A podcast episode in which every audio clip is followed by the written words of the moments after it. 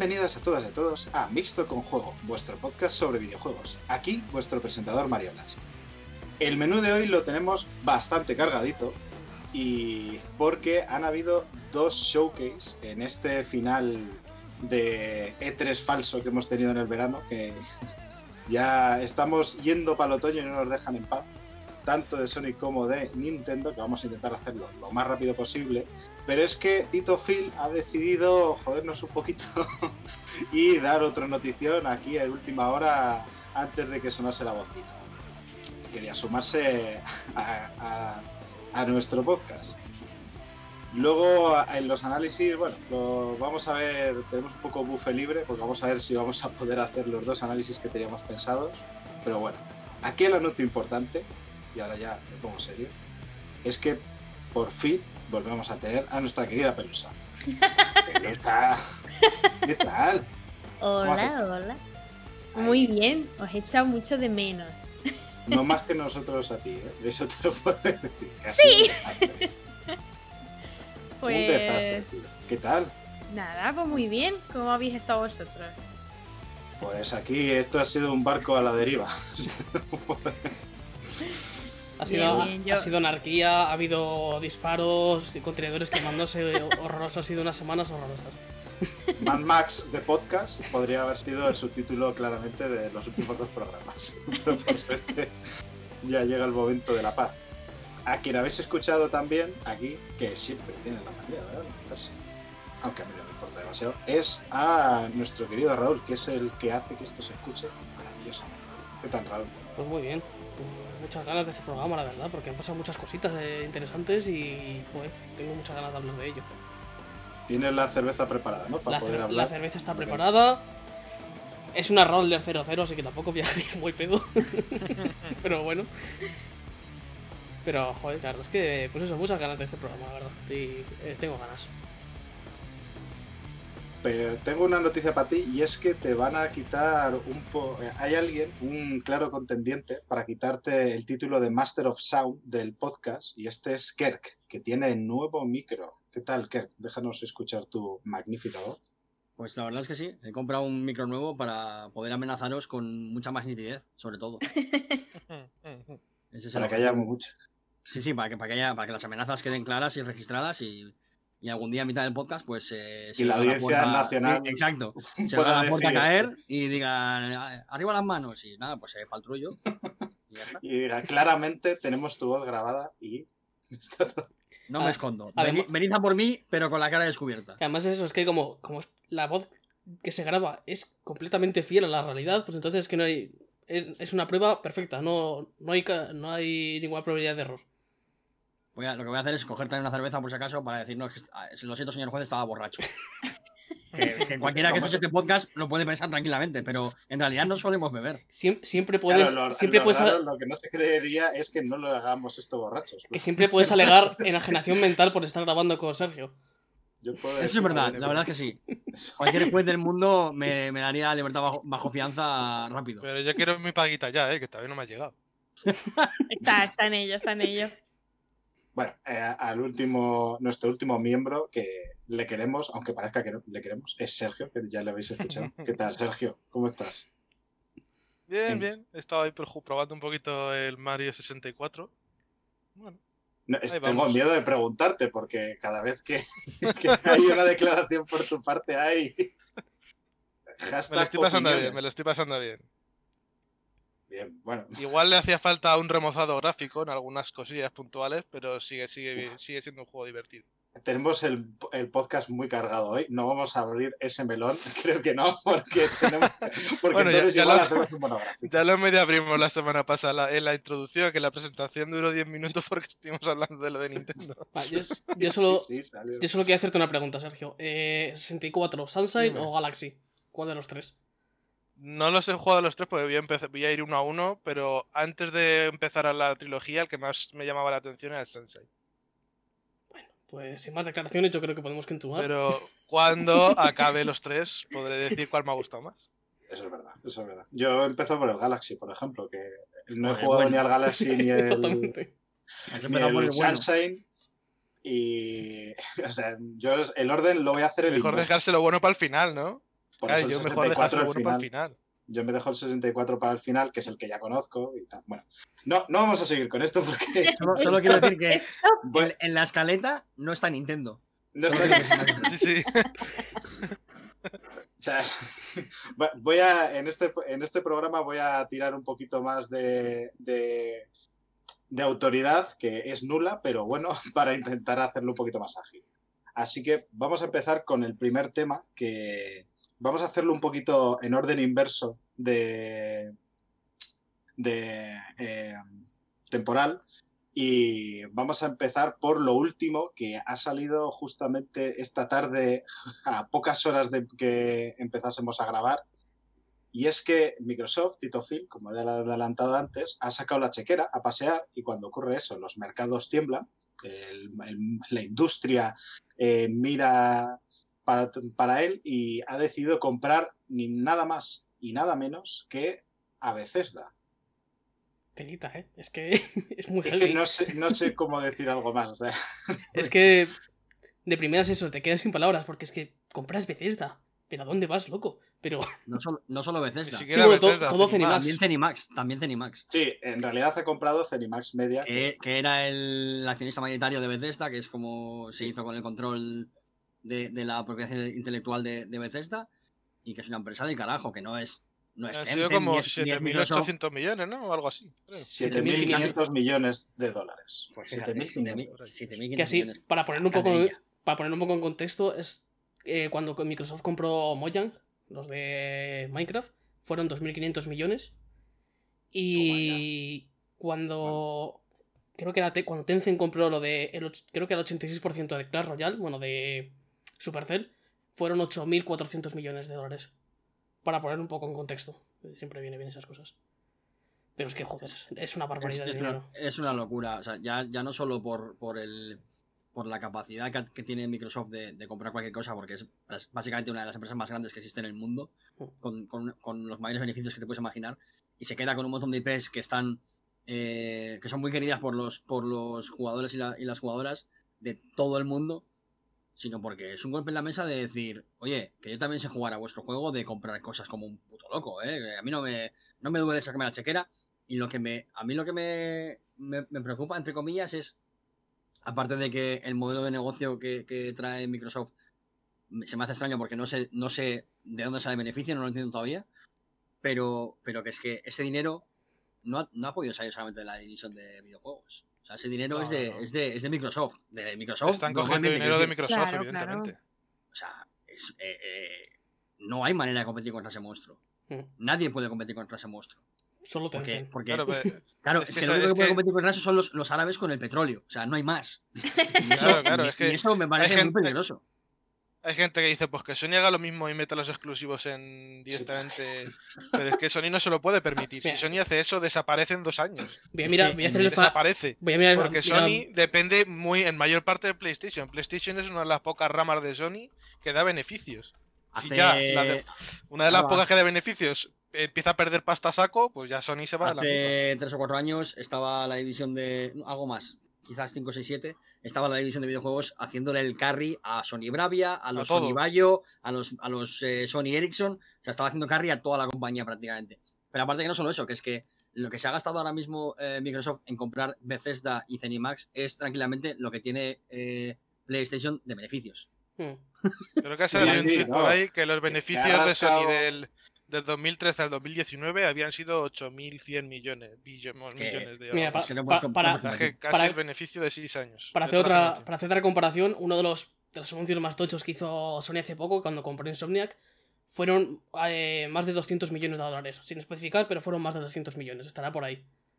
Esto es Sí, claro. 50 es- veces más. Bueno, un tontas. Sí, Bueno, sí, no, Eh, es- más de también 10 veces. Estás comprando, estás comprando Muchísimo en lugar más. de un estudio, estás comprando 6 o 7 y, y en lugar de a lo mejor 10 IPs que te da como mucho insomnia, que estás comprando igual 40 o 50. claro, es que No, estamos más, hablando de alguna. Que tenga Cinemax. Es que para algunas de las IPs más grandes de la historia de los videojuegos, desde The Elder Scrolls, Doom. Fallout, Doom, Quake, eh, Rage, tengo aquí una lista que es bastante larga, Dishonored, Prey, Deathloop, eh, Wolfenstein, Devil Within, Ghostwire. para el Game Pass. Es que, Es que es una barbaridad. Ha sido la jugada Eso- pero- maestra. Pero eso es lo que no entiendo. O sea, si tú coges, si tú coges todas estas IPs, ¿vale? Vamos a. O sea, por poner un ejemplo, te coges todo lo que te hace Obsidian, eh, Bethesda, eh, ID, eh, ID Software, eh, Arkane, todos estos estudios que se ha comprado últimamente, que son como 13 o 14 estudios, y todos sus juegos van a ir a, a día 1 al Game Pass, ¿de dónde sale el dinero? ¿De, dónde salen las ganancias?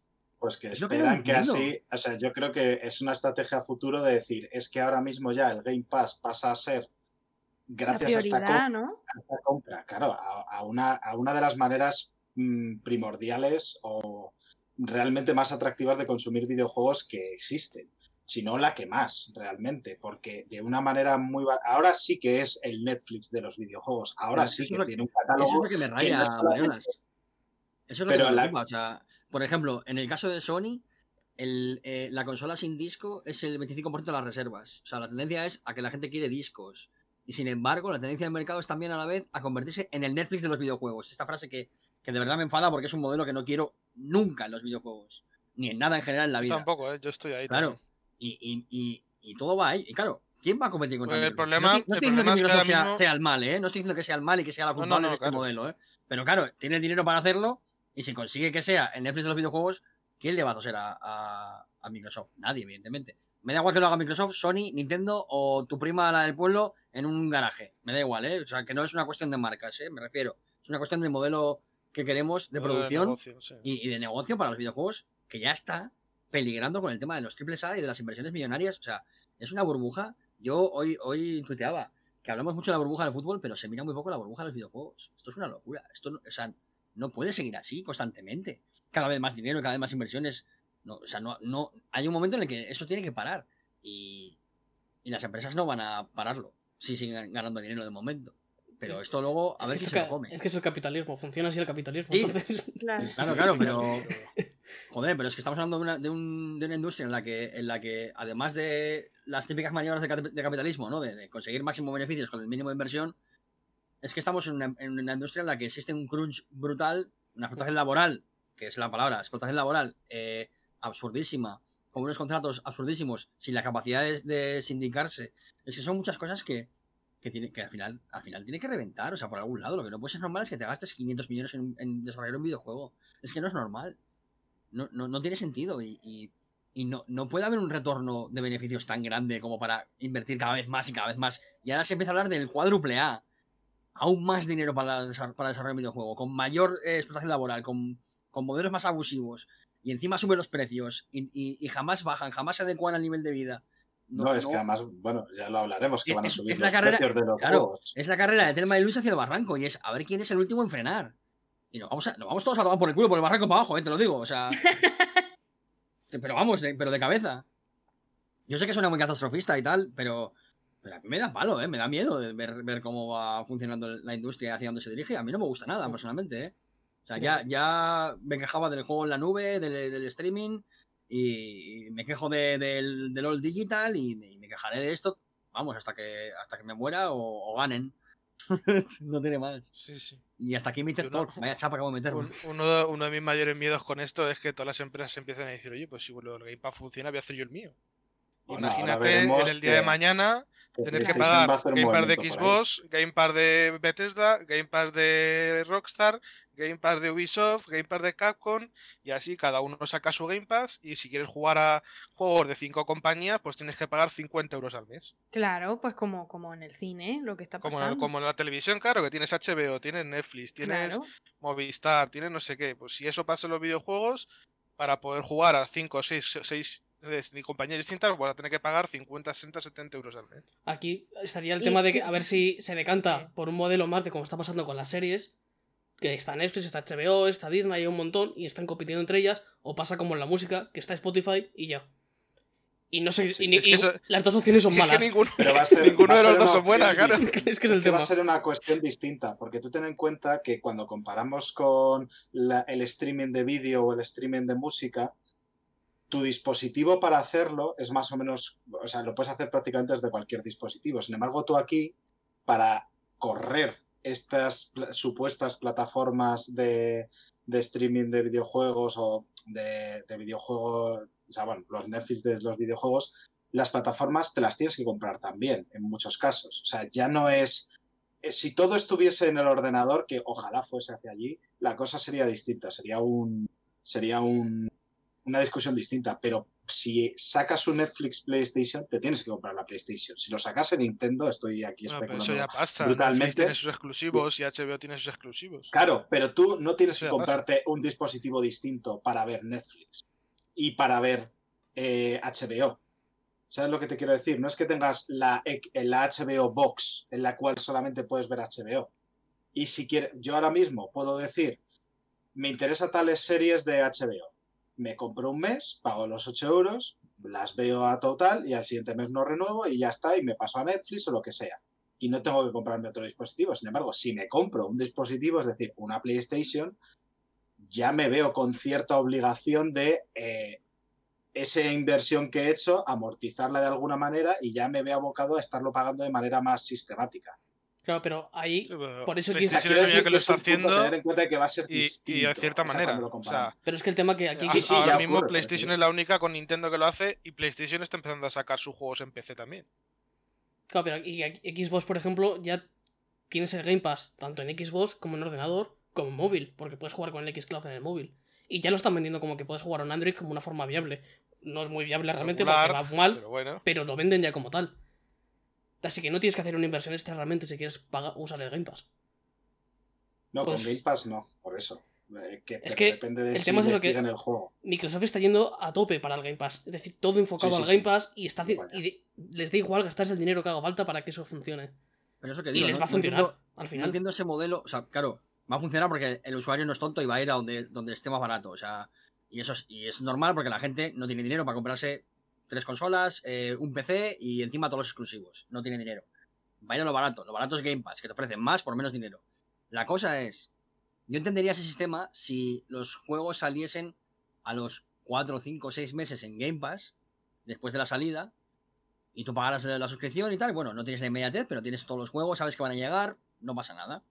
Pero, ¿de verdad es sostenible un modelo en el que tus juegos salen el día 1 en el Game Pass? Por mucho que tengas 15 millones de suscriptores a tu, a tu servicio, pagando 10 pavos al mes, ¿es viable esto al nivel en el que se invierte para desarrollar un videojuego? Triple A. ¿De verdad da para hacer esto de manera económicamente saludable? No sin hacer la, la burrada de un gigante de decir, pues voy a meter aquí pasta hasta que tenga aquí eh, 300.000 millones de suscriptores a mi servicio y luego hago lo que sea cuando ya tenga todo, todo el mercado que necesito o creo que puedo coger. ¿Es Pues realmente es viable ese modelo? Es lo que, yo, lo que a mí me da miedo preguntarme incluso. Porque la respuesta... Aparte que hasta ahora el precio que ha pagado la gente no ha sido la mayoría ni 10 ni 15. A ver, Porque No, claro, estaba ya- súper barato y mucha Claro. gente ha cogido ofertas de un euro o tres euros. Yo no he pagado más de un euro jamás por el Game Pass. Es que me parece O sea, yo- es que- claro, es que- yo, por ejemplo, mi- Mi caso es excepcional porque yo tuve la suerte de que me regalaron un año. A, mí me- a, a Max y a mí nos regalaron un año por ir a un evento. sí. Sí, que- Pero que bueno. aparte de eso, fuera de eso, he tenido otros seis meses y habré pagado dos euros a lo mejor y he tenido seis meses. que siguen con la estrategia de sacar la chequera a tope y ya está. A ver, si lo Pues hacen, eso entiendo ahora que por, por re- funcionará. Es decir, es Microsoft, ¿no? Microsoft no, tontos no son. Si ha llegado a ser uno de los O- gigantes de la, o- de la industria de la informática, tan tontos no creo que sean. O, Como para hacer algo que no funcione. Yo estoy esperando las declaraciones de Miguel Bosé, porque igual todo esto es un plan magnífico para meternos chis a través del Doom y no lo estamos viendo. Puede no, ser, pero ya. Pero fuera- de- Microsoft coña, están haciendo, está haciendo algo parecido a lo de Epic en ordenador. Está Pero no- ahora pero no es tirando billetes, no tirando billetes para captar gente. Pero es que Epic, lo de Epic ya es tocho. Pero es que lo de, lo de Microsoft, o sea, es eh, Microsoft está refiero a mirando nivel estrategia. Sí, a nivel estrategia es lo mismo, pero Microsoft está mirando a Epic por el, eh, por el retrovisor desde lejos. O sea, ahora mismo en este movimiento, pues bueno. Yo creo que no es comparable además, ¿eh? Porque, o sea, evidentemente Epic ha entrado con una estrategia muy fuerte y, dudosa, vamos a decir, en ese sentido, en, cuanto a competir, ¿no? Digamos. Eh, y, sí que es verdad que eso, que ha venido fuerte regalando juegazos y tal, pero pero te, da unos, unas cosas para que para, para ponerte caramelo ante la boca y decirte, oye, pues igual no está tan mal la tienda, voy a probar y voy a comprar. Y al final, el objetivo es ese, que, tengas una experiencia saludable y agradable y acabes comprando más juegos en la Epic Store. Pero es que lo de, lo de Microsoft, de verdad que. O sea, yo, yo sé que Epic, poniéndote el GTA V regalado, luego te va a vender un montón de juegos más. O sea, y, y sí veo dónde pues hay beneficio, pero de verdad que es que con la consola a pérdidas, porque, es- porque estoy convencido de que la consola va a pérdidas, con el Game Pass, que, que es, que, que es que no veo cómo puede sacar beneficio, con, con, con juegos Claro. que está haciendo, desarrollando, que se le van para dos años más para atrás, porque se le retrasa los- lo- el desarrollo, invirtiendo un montonazo de pasta. ¿De dónde sale el dinero de la división de, de- de Xbox? No lo sé, a lo mejor sí, No, de la a lo división de mejor si les no. va bien, a lo mejor si les va bien, eh, puede que, que incluso le cobren, no sé cómo lo hacen ahora, la verdad, pero a lo mejor le pueden cobrar incluso a, a los desarrolladores por poner el juego ahí. O sea, si eso llega a ser tan tocho como para tener ahí un público del copón y los niños cada vez están más metidos en los videojuegos y demás desde pequeños y crecen con, con su ordenador y el Game Pass, eh, Microsoft puede perfectamente coger y decir, pues si quieres que tu juego se juegue en mi plataforma, págame. De ahí también pueden Esperemos sacar que no llega a esto.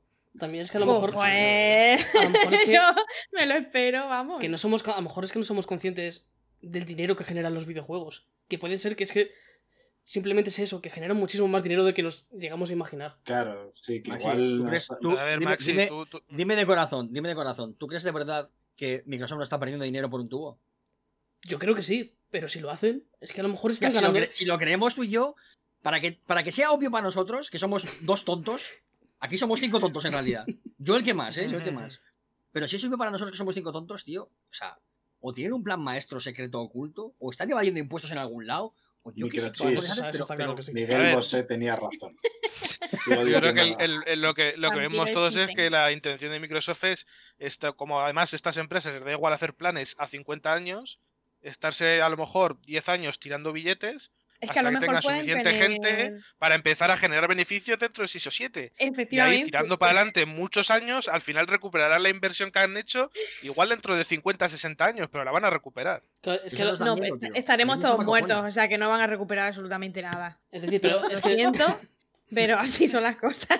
el tema es eso que es que, que Micro- Microsoft al final es una empresa gigantesca no solo Xbox y pueden sacar el dinero de otras, de, de otras divisiones no os hacéis una idea del dinero que saca, saca con los servidores de Azure no tenéis ni idea del Sí, dinero que saca con no, que- que- que- sí. que ya lo digo, que solamente, solamente digo- el tipo de empresa que le gana a Microsoft en, en beneficios y son compañías de petróleo árabes. O sea, es que no hay Mm. otra empresa más tocha en ese sentido. Tecno- Solo os digo- no sé si Apple, cómo estará Apple. a ver. que yo os digo No una, llega, no una- llega. una cifra del dinero que gana así yo de lo que he podido ver por mi trabajo y tal alquilar un servidor de Azure durante un mes un servidor bastante malucho cuesta como unos ciento y pico euros un servidor de mierda Sí, sí, que, que Y hay- y hay por ejemplo los servidores de PlayStation Now todos funcionan en Azure claro, la pasta que tiene que ser eso Sí, sí. es que eh, es- lo, que, lo que decía Seferdo, que quizás Apple. No, Apple no está cerca de Microsoft en cuanto a beneficios. O sea, porque Microsoft es un gigante enorme que tiene muchísimas cabezas. Es una hidra tremenda que, mete su- sus, sus Starbucks en mil sitios porque tiene la posibilidad de invertir mucho dinero y porque, porque tiene una estabilidad que, no va a perder jamás porque es la reina de, muchas cosas. Esa posibilidad le, hace meterse en eso. De repente dice, pues que quiero perder aquí 500 millones de dólares en hacer este proyecto, pues los meto. Y si me sale rentable, bien. Que no me sale rentable, ya sacaré el negocio de otro lado. Eso, que si servidores, que si no sé qué, que si no sé cuál. Que si la, que si la asociación de Bill Gates eh, le, le re- le- le reduce impuestos a pagar, porque tal. Al final, tienen ahí ingeniería fiscal para, para, para parar un tren. Y es que tienen muchísimo, es que tienen muchísimo dinero, es que de verdad, o sea, que es que, ¿sabéis los jeques estos que lanzan billetes por, por las fiestas? Que van lanzando billetes. Es la única gente que tiene más dinero que Microsoft. La única. Imaginaos. O sea, es que ni siquiera Apple tiene tanto dinero como Microsoft. Los Nadie que tiene tienen máquinas dinero. expendedoras de lingotes de oro. Que eso, A ver, eso sí que es que por- yo- solo por ejemplo, yo he encontrado una noticia de, de ABC que Microsoft ganó 39.240 millones en 2019. Es que- Solo en un año ganó casi 40.000 millones. por eso Para sí, que países- que somos ¿cuántos países mil tienen poca- no es nada ¿Cuántos países Vale. tienen menos dinero que, que Microsoft en 2019? Es que si te pones a mirar países con, con menos PIB, es que seguro que te sale una lista de, de- de- de, no sé, de 50 países que tienen menos dinero, fijo. Venga, haciendo- vamos a hacer el fact-checking de cuánto es el Producto Interior Bruto de España. Es que, es que. Hostia, Creo que nos estamos desviando un pelín. Igual, y es el primer punto. Pero, No es pero es por- para, es para ver la poco- magnitud de. para ver la Ya, ya, magnitud de Microsoft, sí. de, de como empresa Microsoft lo que es, que es, que es enorme. Que es que no solo hace Windows, es que hace un montón de cosas y ¿Cuán- gana un montón de dinero. ¿Cuánto habías dicho, Seferdor? 39.240. 39. Nah, España tiene un, Producto Interior Bruto bastante, bastante más grande. De Pero igual que 1,5 billones de. de comunidades dólares. autónomas, igual que gana más que ¿Puede Andalucía. Microsoft Pon comprar Murcia? Vamos a comprobarlo. Lo que- fact checking. Murcia Lo que, lo que decía, lo que decía de de Azure Maxi, vida, ¿eh? Microsoft anunció que ganó 11.400 millones solo con Azure Es que es una burrada. el año pasado. Que es casi el Claro, de lo que le ha costado Bethesda. O sea, es que. Es que, Claro, claro, es que es menos de lo que le ha costado a usted. ¿no? es, que es, una, es una locura. O sea, que volviendo a los videojuegos, yo hay una cosa que, que me preocupa, bueno, me preocupa, o sea, una cosa que me llama la atención es los juegos que son console exclusive de PlayStation 5 y son de Bethesda. Pero ha El- dicho, ha dicho Phil Spencer que va a respetar los contratos. Me imagino que por dos razones. Vale, sí, una, una sí. porque tendrá que pagar un montón de dinero que no le da la gracia pagárselo a Sony. eh, y dos, porque diciendo eso consigue buena reputación, que está de puta madre, o sea, sale Sí. ganando por doble partida. Sí. Ese es la, la solución fácil. Decir, mira, pues estos contratos están ahí, no los voy a tocar. Los exclusivos de Sony salen para, para Sony. Y después de eso ha dicho, ya veremos caso por caso. Ya veremos, sí, sí, Caso por ya, caso ya veremos es, eh. Sí, caso por caso es ya como una mierda, básicamente, pero. Evidentemente, pero que, bueno. es lo, que es lo mismo al final que han hecho con el The Outer Worlds y el Westland 3, que es una de, como ya están anunciados para la Play 5, pues también lo sacamos ahí. Lo único que eso sí, en el Game Pass entra el primer día de, de Outer salida. Worlds, por favor, jugadlo, si no lo habéis jugado, increíble. Sí. El juego que Yo nos con hace que estemos jugando desde el espacio. Me- me Estamos agendo. haciendo el podcast desde el espacio. Muy cierto. Pues eso, yo hasta que no salga Miguel Bosé diciendo su opinión no voy a seguir con esto. Yo me mantengo ahí. Yo, sí, yo creo que va a haber chis. Eh, al matar eh, demonios en el Doom, te van a salir chis. Te van a atacar desde la pantalla. Si os parece, vamos a pasar ya al, al siguiente tema, al, showcase de, de Nintendo, al Nintendo Direct Mini Partner Showcase que anunciaron unos cuantos jueguicos. Creo que aquí un par de personas de- del podcast estaban interesados en algunos de ellos. Porque se anunciaron dos Monster Hunter. Monster Hunter Rise y Monster Hunter Stories 2. Que yo no sabía ni que estaba el uno. Así que imagina. A ver, para los que no sabemos no de. Monster Hunter, explicarnos un poquito. Sí, aquí ver, lo sé. la Dejo, dejo el que, experto. eh, el- aquí el experto en Monster Hunter, un señor que se dedica a meter horas en ese juego en lugar de a cosas provechosas como, yo que sé, pues, pues eh, a hacer la cama. Estudiar japonés. Eh, el caso es que Monster Hunter es una IP que da muchísimo dinero, que, en España no es una, una saga tan conocida, pero en Japón, por ejemplo, es una locura. Ah, lleva muchísimos años, lleva desde, desde la Play 2, básicamente, ha pasado por la Wii, por la DS, por muchos sitios. Y la cosa es que hay dos equipos ahora mismo. Me suena que el último Monster Hunter, de hecho, es el juego más vendido de Capcom, ¿no? Eso iba a comentar después. Sí, es Monster Hunter eh, World. Si no es el más vendido, es uno de los más vendidos. no, porque el World ha sido un confirmado, confirmado por Capcom. Es el juego, lo confirmado hace tiempo, el juego más vendido de Capcom. O sea, Que es no es decir juegazo, poco, ¿eh? No es decir Es poco. un juegazo, eh, jugadlo de verdad porque es divertidísimo y es genial. Sobre todo con amigos, es una maravilla. Um, el caso es que eh, el equipo de Monster Hunter tiene dos, dos equipos, digamos. Un equipo que está haciendo los juegos grandes, digamos, ¿no? Que sería en este caso el World, lo que, sería, lo que vendría a ser Monster Hunter 5. Y un equipo pequeño que se ha dedicado a hacer, por ejemplo, pues el Monster Hunter Stories, ¿no? Algunos spin-offs y, juegos, y juegos eh, más, más pequeños. La cosa es que ahora, como salió World, que salió para consolas mayores, entre comillas, ¿no? Eh, para Play 5, para Xbox, tal, para PC. El equipo pequeño se ha dedicado a hacer este Monster Hunter Rise que sigue la estela de los juegos de DS que tenía Nintendo, ¿vale? Entonces, lo que han hecho es que eh, aprovechar mecánicas de War y cositas para hacer un juego nuevo, con nuevas cosillas, probar cosas, probar conceptos, para eh, probablemente heredarlos luego en el equipo grande, digamos, ¿no? Cuando se haga un pro- más que probable Monster Hunter World 2, digamos. Que no sé cómo se llamará, a lo mejor se llama Monster Hunter, yo que sé. eh, Universe. por ejemplo, Galaxies, o yo que sé, lo que sea. Entonces, eh, Rise es un Monster Hunter que sigue la estela de los de DS. Eh, pues eso, pues por ejemplo, el, el 4 Ultimate, eh, el 3G, todos estos son los que eh, sigue- siguen, siguen esa estela, ¿no? Y con añadidos como, por ejemplo, trepar por las paredes, más verticalidad, etcétera, etcétera. Y luego el Stories es un spin-off que el original no vendió mucho, quedó bastante, bastante ahí oculto y que puede ser lo que ahora un poquito relance la saga, este, este spin-off en el que puedes eh, montar en los propios, los propios Weavers que cazas. Porque de hecho eh, parece que la historia va sobre los rátalos y sobre un huevo misterioso. No se sabe muy bien, no se ha visto mucho. Pero todo fan que, que de Monster Hunter que, que esté por aquí, pues que, sepa que el camino bueno es el que ha tomado Capcom por una vez eh, que es una, una, una serie de, de, Monster Hunters eh, siguiendo las telas o de, los, de los 3DS, de los de PSP incluso, y luego el pepinazo gordo que será pues eso, el World 2. Así que hay Monster Hunter para rato, la saga está vivísima, da muchísimo dinero y, y estamos contentísimos porque el World es un pepinazo sobre todo. Así que con ganas... Ah, este es para la Switch, por supuesto. Así que nada, a ver si los servidores funcionan bien sobre todo para poder yeah. jugar poder jugar online. Pero es que a mí eso es uno de ¿Son mis los problemas. Dos, que yo ¿Los dos son online- exclusivos de Switch? Eso, eso es lo que Sí. no sé. Sí, los Sí, dos. creo que sí. los dos exclusivos de Switch. Mm, No, eh, lo he escuchado hace poquito. La cosa es que en Japón no son exclusivos de Switch, van a salir en PlayStation. Pero en el resto del mundo sí. O sea, para lo que nos. Eso es lo que he Vale, nos- escuchado. Nos importa. Japón es otro mundo y Sí, Japón, sí, sí. bueno, pero el, punti- el puntito de información extra que da que este podcast tenga calidad. Es. ese. Ahí está. A mí lo que me pasa que es que me, me gustaría entrar en el mundo Monster Hunter, pero es uno que me abruma bastante. Y luego que lamentablemente mi internet, sobre todo para la Switch, en, mi, en la habitación donde suelo jugar, pues es una puta mierda. A ver, son juegos que se pueden jugar solos también, ¿eh? pero la gracia está en ir con colegas. De hecho, la gracia de la Switch es que se puede volver a hacer como se hacía con la, con la 3DS o con la, o con la PSP, que es juntarte cuatro colegas en un bar, tomarte una cerveza y cazar monstruos como un loco. Eh, estando online. la vida. claro. Me imagino que, pondrá, que pondrán eh, lo que en PSP se llamaba el, el ad hoc y en Switch supongo que será, se- será juego, juego local. Bluetooth, sí, supongo, sí.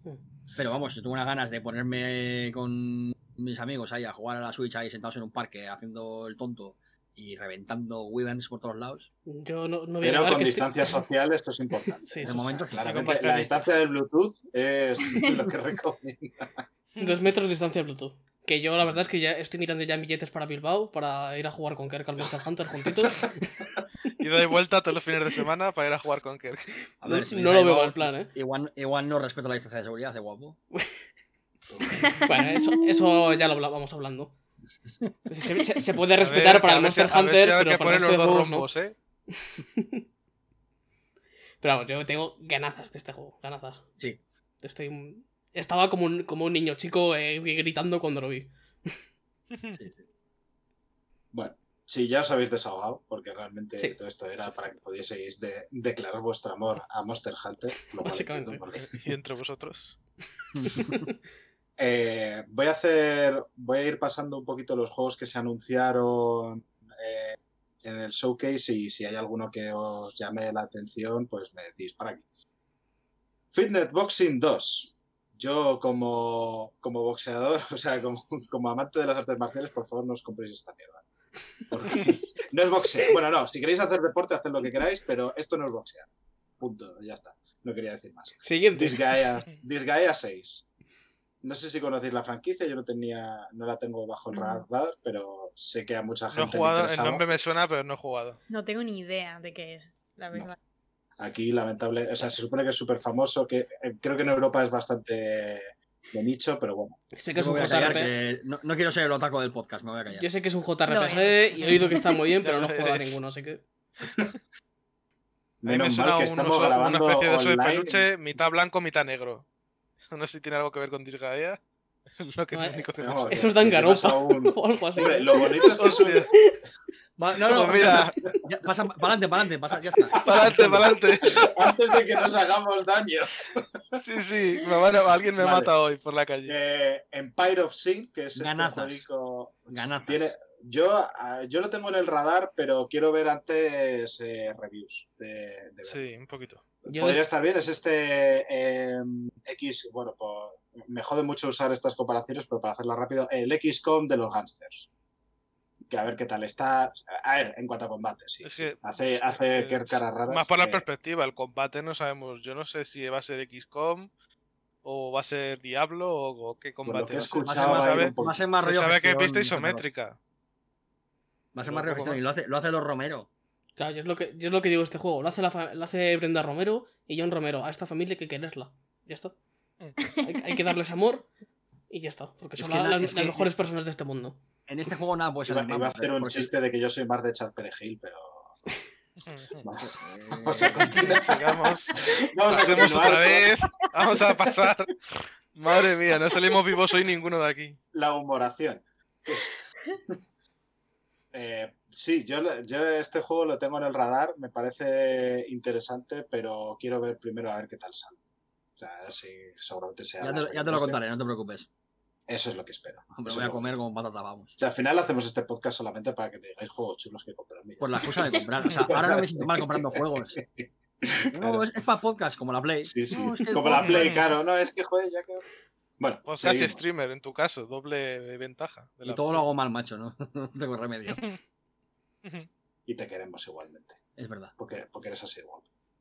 Eh, Sniper Elite 4. Next, Eh, The Long espera. Dark. Solo ver, del Sleeper Elite Los- 4. los Quiero Sniper decir. Elite son, son, bueno, son divertidos. ¿eh? Sí, sí, son yo solo quiero- pero es el 4 y es en Switch. y Ya está. Yo No- solo quiero no decir que, que el bueno es el 2 y que esto sí tiene que jugar con un ratón y teclado. Siguiente.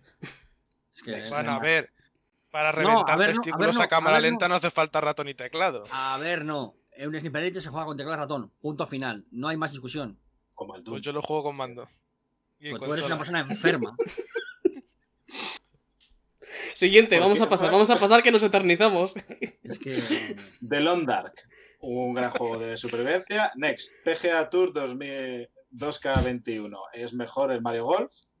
Hades. eh, la verdad es que no lo he probado. Este dicen que Hades no está lleva mal. He escuchado buenas un, cosas. un de este. millón de copias vendidas ahora mismo en la Switch.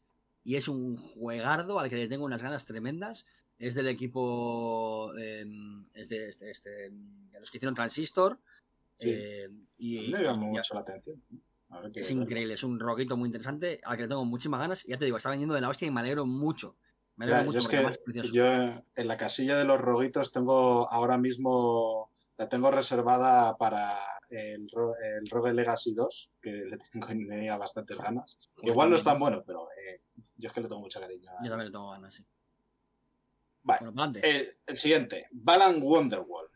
Que yo lo que estaba comentando antes de empezar a grabar a Raúl era que, como con todos los juegos 3D, necesito primero, me llama la atención artísticamente, pero necesito primero una review para que me digan qué tal son los niveles, porque realmente lo que inter- lo, lo que Este, este es el que, el que calidad los 3D. este es el que era se- señor del sombrero con los ojos ahí. Sí, Alice in Wonderland, Sí. pero pero sin sin ser bueno. Bueno, no lo sabemos, no lo sabemos. Hay que ver, este hay que juego yo lo, veo tan tan pocho que no os imagináis cómo Muy pocho. Sí, Lo sí, veo sí, muy, una muy pinta pocho. muy, muy pocha, sí. lo- O sea, la cinemática se veía bien, pero luego en cuanto entró en gameplay, uf, Y que encima el protagonista Ya, es, que- encima el protagonista es Sonic, pero el humano. Es feo de cojones. es una cosa feísima. Tiene el mismo pelo que Sonic, pero en una persona. Es, es muy feo. Bueno, pues como tiene Blanca. de Blanca Vietnam mola de la película. El primer tráiler de la peli. Así, así. ¿Os acordáis? Luego será una Hat in Time y os callaréis todos la boca. veréis que- Hombre, hay que ser bastante bueno para ser a Hatching Time, ¿eh? Ya, por eso digo. Que es que todo eh, en los 3D, en las plataformas 3D, lo importante son la- el diseño de mundos. Y eso es lo que no te pueden mostrar. Igual es el juego mejor del universo que si por lo gráfico no te entra, pues claro, vas a decir, vaya puta mierda. O igual es la hostia. Rune Factory 5. Yo ni sabía que existía esta, esta franquicia. Y lo que he visto me ha dejado con la boca abierta porque es, por lo que he entendido, una especie de, de juego de granjitas, pero que encima luego te, te inflas a hostias con bichos. No, no he entendido nada, todo muy japo filochinaca. Aquí el momento racista de- del podcast, y, pero poco más. No sé si alguno lo- de vosotros lo conoce. Ni idea. Yo conozco del 5 lo mismo que el 1, 2, 3 y 4. Nada. Pues. Next. Y luego el, el último anuncio, el The Last Thing que hubo en este Ni- Nintendo Direct, fue Ori and the Will of the Wisp para, para Switch, que yo sinceramente mi, mi pregunta que me surge es, por cierto, juegazo, increíble, o sea, hay ninguna duda, pero la pregunta es ¿a cuántos frames irá? Porque yo creo que va a salir Esa a buena. Yo tengo un miedo con esto. Y luego anunciaron la versión coleccionista, que es quizás lo más bonito que me ha pasado en la vida. Pero Sí, es muy bonito, sí. Pero Yo- claro, yo- yo es quiero- para Switch, con lo cual dices. Claro. Quiero pedirle Pero por para favor a, creo que a- también sale la edición coleccionista. ¿eh? que Me quiero pedirle por favor a Moon. Studios que dejen de hacer cosas tan bonitas. Por favor, parad de hacer No, cosas no, bo- más, cuantas más mejor. Es demasiado bonito, la edición coleccionista es increíblemente bonita. No tiene ningún sentido. Hay que- El problema luego es lo que dice Mariolas, que si luego lo metes en la consola y te va Claro. A Ya, 5 ya. FPS, como Claro, me iba a mí. si es un y esto en la Xbox, ¿eh? que yo juego, chico, yo... ¿Qué quieres que te Yo no la O sea, acabé porque cuando lo jugué en la Xbox, yo tengo la FAT, la, la antigua, el juego me iba igual a ratos a 5 o 10 FPS. De cuando Es que- en la semana de lanzamiento. No sé si lo habrán parcheado, lo tengo que mirar. Pero O sea, iba muy mal. que el juego es muy bonito, pero cuando se convierte realmente en un pase de wallpapers que dices, hostia, aquí me quedo. Te quedas ahí dos minutos, siguiente fotograma. Uy, Pero es que la otra opción es que el juego vaya eh, emborronado para que vaya a 15 o 30 fijo, ¿sabes? Y es que no- este No, juego no. no. se merece ir emborronado porque es precioso. O sea, te da No, ganas por de eso. vivir, verlo. hombre, Claro, que Claro, pero eso es culpa del estudio que no lo ha optimizado bien, ¿no? Digo Yo yo. es- yo porque espero que hayan hecho es, Espero que hayan hecho magia negra. ¿sabes? Espero que hayan hecho magia negra para, para que vaya Vaya bien y se vea bonito, sinceramente. ¿eh? Porque, porque tiene que ser increíble jugar este Sí. juego en Switch. O sea, Sí, sí, sí, sí. O sea, si lo han Switch- hecho bien. Switch tampoco es la consola para ir a cagar, esto ya lo sabéis. Yo esto lo defiendo, esta, en esa trinchera yo muero si hace falta. Y ¿Qué, mientras que qué hay más bonito que ir a cagar y llevarte el Ori? O sea, es que, es que, es que la vida no te puede dar más. entra, entra belleza, sale fealdad. Claro. Exacto. Está- Te está depuras, todo, te depuras. está todo bien, claro. Estás sí, depurado. sí. Pues, claro, pues si, si va mal ya es. No sé, tío. Es como pena, cagar mal, todo, es una precisamente. Uf, sí. Pues Cagar para arriba. Monster Hunter, Literalmente es cagar para arriba. cuando- sale feo cuando es salga cagar el para Monster arriba. Hunter, el, el Kers va a pasar el día en el váter con el Monster Hunter. No lo descarto. Sinceramente, Igual le que al apuntar final. Le apuntan las piernas. para lo que la. Eh, Espero que me contéis eh, eh, todo lo de los juegos y demás, porque yo la Switch, la Switch que tenía no era mía. Y, ¿No? Y, y y andaba, ya andaba está. robando. ya a tomar viento. No puedo jugar a nada. Mis vecinos del Animal Crossing se van a ir. Por favor, todo, todo, todo el mundo a encargarle dibujos a Pelusa para que se compre una Switch. Sí, por sí, favor. ahora mismo, hashtag ayuda pelusa con su arroba pelusa orbital. Switchea-. Y le, le Switch- pedís dibujos. Switchea pelusa, hashtag switchea pelusa. Que es ahora mismo, tiene que ser tendido todo pic por todos los lados. Porque esto es un crimen de lesa humanidad eh, que no. No, no, pero en serio, ¿eh? A- arroba pelusa orbital, eh, pedidle dibujos. Vais a flipar, de verdad. Dibuja muy bien, dibuja muy bien. Eso lo podemos Sí, se hace, se hacen cosas. Es la- es- antes me he confundido, quiero, quiero re- retractarme. Somos cuatro inútiles y pelusa. Claro, Por claro, favor. Claro, decía yo. Una, una pelusa inútil. Ya está. No, no, no. Sí, sí, sí. Orbital, una pelusa Eres, eres- orbital. eres orbital, ya va solo por Claro, eso. porque el podcast es en el espacio. Claro. Exactamente. que- Ué, ¿Eres ué. quien da sentido a esto? bueno. Creo que es el momento de pasar ya a lo gordo, porque tiene- aquí hay bastante donde cortar. Voy a ir pasando también eh, y nos paramos donde veamos. Eh, el showcase de PlayStation 5 empezó con el anuncio de Final Fantasy XVI Uf, que entró con polemiquita porque ponía en un cartelito que a mí me dio la bajona, aunque luego me subió el juego, pero hasta el infinito. eh, ponía que estaba corriendo en un PC que emulaba la PlayStation 5. Y es de, ah, bueno, sí, claro, sí. ahora. Lo de empezar Pero así. aparte de esa nota, lo que se vio fue, para mí, increíble. Sí. O sea, tengo más ganas de esto que de cobrar la jubilación. O sea, es. No sé vosotros sí. qué visteis ahí, pero yo cuando vi el primer Chocobo hice, un huevo clonk y cuando vi la primera ocasión hice el otro. O sea, es. Uf, Pinta brutal, las cosas como son, pinta brutal. Pinta muy guapo. pinta. Yo Además- estoy encantado porque, bueno, no sé si yo soy bastante fan de Final Fantasy, creo que igual el que más del podcast probablemente. Y, Y estoy- sí, a, mí, a mí el 15 me gustó mucho, pero es que aparte soy muy fan del 14, al que le dediqué eh, como 5 o 6 años de mi vida. Bien, bien tirados, ¿eh? Perfecto. Eh, he tenido relaciones más largas y con mucho peor resultado que jugar a Final Fantasy 14, o sea que no estoy contento por esa parte. Pero es que encima, el que está de productor es eh, Naoki Yoshida, más conocido como Yoshi P. Y ese señor eh, es tan bueno eh, haciendo juegos como fumando. Y fumar se le da muy bien. O sea, si ves, si ves las cartas del director de Final 14, suele estar siempre con un cenicero hasta arriba de colillas. Y el tío es muy bueno. Entonces yo estoy muy tranquilo con el juego. Se ve de la hostia. Se ve de la hostia. El Y- rollo de volver a medieval, guay. bien, Sí, eh, han, han cogido, han cogido el sistema de batalla del 15, parece que un poquito más acelerado y tal, y, y han cogido esa estética que tenía el 15 ro- rozando la, la boy band, que a mí me flipa personalmente, y han vuelto encima al tema de los cristales y el imperio y tal. Entonces, vamos a tener una vuelta a lo clásico que... Yo solo voy a decir una cosa, que el 14 tiene una historia tremenda, buenísima, eh, increíble, y si no es el mejor Final Fantasy, es porque existe el 9, básicamente. lo siento mucho, pero de verdad, o sea, el 14 es increíble a muchísimos niveles, de verdad, o sea, no os lo podéis imaginar. Y yo estoy muy, muy tranquilo como fan de Final Fantasy. Si yo, de verdad, o sea, estad tranquilos y disfrutad porque lo que se nos viene va a ser un pepinaco increíble. Es que estoy convencidísimo. No puede fallar, no hay posibilidad de fallo. Bueno, hay posibilidad, pero tiene No pinta de que. No, o sea, a mí me- lo que me pareció entender es que la historia va a ser bastante oscura, madura. O sea, me, me llamó muchísimo por ahí. Me dio unos vibes bastante guapos. Que luego a ver qué será, igual no es cualquier cosa, pero vamos. Que el 15, o sea, el 15 no lo he jugado, luego he escuchado que está muy guapo y ahora le tengo muchas ganas, pero los vibes que me dio fue un poquito más superficiales y por eso no me llamó tanto en un principio, que ahora le tengo muchas ganas. Y que 15 no lo he jugado básicamente porque que me quería esperar a una edición definitiva, pero como pasó lo que pasó con el segundo pase de temporada, pues no hay una edición que te venga todo. A ver, hay Bueno. una edición en la que te viene todo lo que se ha sacado. Sí, No, Claro, no, no, el, Royal te, el, en el Royal no te viene todo. Que es lo que Porque luego el primer DLC del 15, del primer DLC del segundo pase de temporada, ese está suelto, no hay ninguna edición que lo ve- que venga Porque, porque no, se, no se terminó. Se cancelaron el resto de DLCs y se quedó así. Claro, claro, por eso. claro, pero que lo que está, está.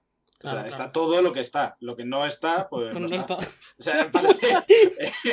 me jode tener que Grandísimo homenaje aquí la gente. Grandísimo homenaje Muy bien, Mariolas, espectacular. Gracias. Esto me lo cortas porque va a ser meme adicional. Lo que está está y lo que no está no está. No, no hay más. Efectivamente. Eh, yo no tengo más que amor para el Final Fantasy XVI. No sé si queréis algún comentario más. Porque podemos pasar a- al siguiente juego que anunciaron, que fue el Spider-Man Miles Morales. Bueno, lo anunciaron. Mostraron gameplay que yo lo que Muy vi Muy guapo. muy guapo, pero, pero a mí las ejecuciones esas, para mi gusto, para mí, no es que estén mal, estaban increíbles, pero me parecían demasiado espectaculares. ¿En qué sentido? De que a mí, cuando haces esas, esas ejecuciones que te ponen la cámara super guay, no sé qué, no sé cuántos, en un juego tan rápido como era el primero, me sacan del flow del combate. Como en Bayonetta, por ejemplo, que tienes que estar en el flow. Y es una cosa personal, no es que esté mal con el juego, es un- una cosa. Y yo me gustaría que sea más cosa del tráiler, que luego cuando estés jugando no sea tanto así. Pero, ya, pero vamos, por, por el resto, el gameplay me dio unas ganacas increíbles. Yo estoy un poco contigo puede- porque es, es pinta muy brutal, pero era como todo muy scriptado. Excesivamente scriptado, me, me da la Sí. sensación. Sí, Habrá que ver cómo se juega al final porque, joder, esa escena. Pero imagino que Sí. será un rollo como, como en el anterior, como en el Spider-Man anterior del, del mismo equipo, vamos. Que había partes que estaban scriptadas, pero que luego cuando estabas jugando de normal es un mundo abierto, clásico, con tus Sí, peleas normales y corrientes. O sea que, que imagino que también es un poco lo que pasó con el original cuando se presentó. Decía la gente, es que está muy scriptado también. Hubo esa crítica porque se veía la parte más cinemática del juego, que luego realmente resolvía esos scripts y esos QTs bastante bien. O sea que, que es de lo mejor que se ha hecho en cuanto a, a ese gameplay cinemático, digamos, ¿no?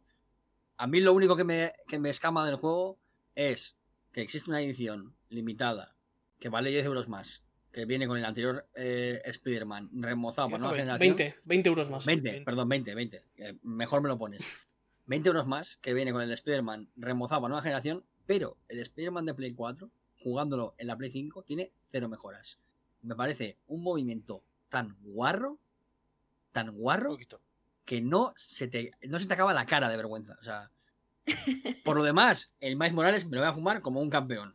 Pero eso, Incluso, claro, que eh, ya que estamos aquí, metemos la noticita que no salió en el showcase, pero estaba ahí, que es que van a subir los precios, que eso es melonazo. Abrimos ya el subir a melón ese. 80. El Miles Morales, ganazas, pero 80 lereles. Pero aparte 80 es la- El- es la edición que el viene con normal, dos juegos. 60. quiero decir que, que me parece, entre comillas, justificable que te cueste 80 euros dos juegos, no uno solo. ¿Vale? pues, La, edición, era la de edición que vale dos. 80 euros es, la que viene 60. con, con los dos juegos, con el Ah, anterior vale. Spider-Man y con el Miles Morales. Porque ahí luego puedo- el Demon Souls sí que es de 80 Ahí es donde no se justifica, sí. pero en en ese caso creo que puedo hasta entenderlo, digamos, son dos juegos, bueno, A ver, es como si viniese Bueno, un si pack. son dos juegos. A ver. Venimos, A ver, de, pagar, venimos de pagar por tres juegos súper antiguos 55 euros. No me voy A ver, yo tampoco lo veo justificado porque Pero- se supone que Miles Morales, y según palabras propias de Sony, es un juego menor. apro- Aprovechando todo lo que estaba del Spider-Man anterior, Bueno, pues hemos hecho es este verdad. juego más cortito y tal, y te van a cobrar 60 pavos por esto cuando normalmente por estos si juegos antes te cobraban 40 o menos. Si era el legado perdido del Spider-Man. También el Spider-Man decirlo, sale a se- salió a 60 y si saliera en Play 5 saldría a 80. Es que es- lo de los precios es una, es una puta Tampoco, se vergüenza. sabe, es que tampoco sabemos qué juegos van a costar 80 ni no. Lo que está claro es que 80 euros por un juego me parece una salvajada. A ver, si el Destruction All Stars ese te cuesta 80, pues yo qué sé, o todos te van a chaval. costar 80. Se lo, va, se lo va a comprar Peter. que- es que me tienen que pagar 80 euros para que yo lo juegue. A la, se- a la semana baja de precio, porque no lo compra ni, ni, ni, ni vamos, ni la madre del desarrollador lo compra. No Espero, que eso es lo que pase, que Sony vea que por ese precio no se lo va a comprar los juegos ni Peter y se vean obligados a bajar. Esa A es lo, mi mejor, a lo mejor se vuelve un hobby papijos y nos dan por culo. Ya, sí, siempre ha sido un hobby Sí, para.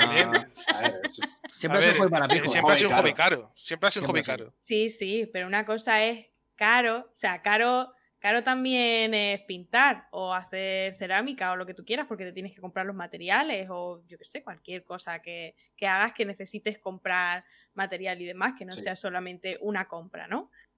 Pero... No sé, vamos, yo es que por ejemplo, eh, para mí una Play y, y comprar juegos y tal es que no es asequible. Para ti, O sea, yo ahí me, quedo fuera. Lo que se vuelve de élite es estar al día. Mm. O sea, no jugar porque al Claro. final siempre vas a tener tus indies, vas a tener... eh, tienes la opción de irte a una segunda mano, pero que, que- que Claro, cada no, vez se vuelva más exclusivo el estar al día y que, bueno, por otro lado, los, las compañías te juegan a quererte incitar a que estés al día, precisamente para que te gastes más dinero. Mm. Pero bueno, creo que es un debate para otro podcast porque este lo tenemos muy llenito.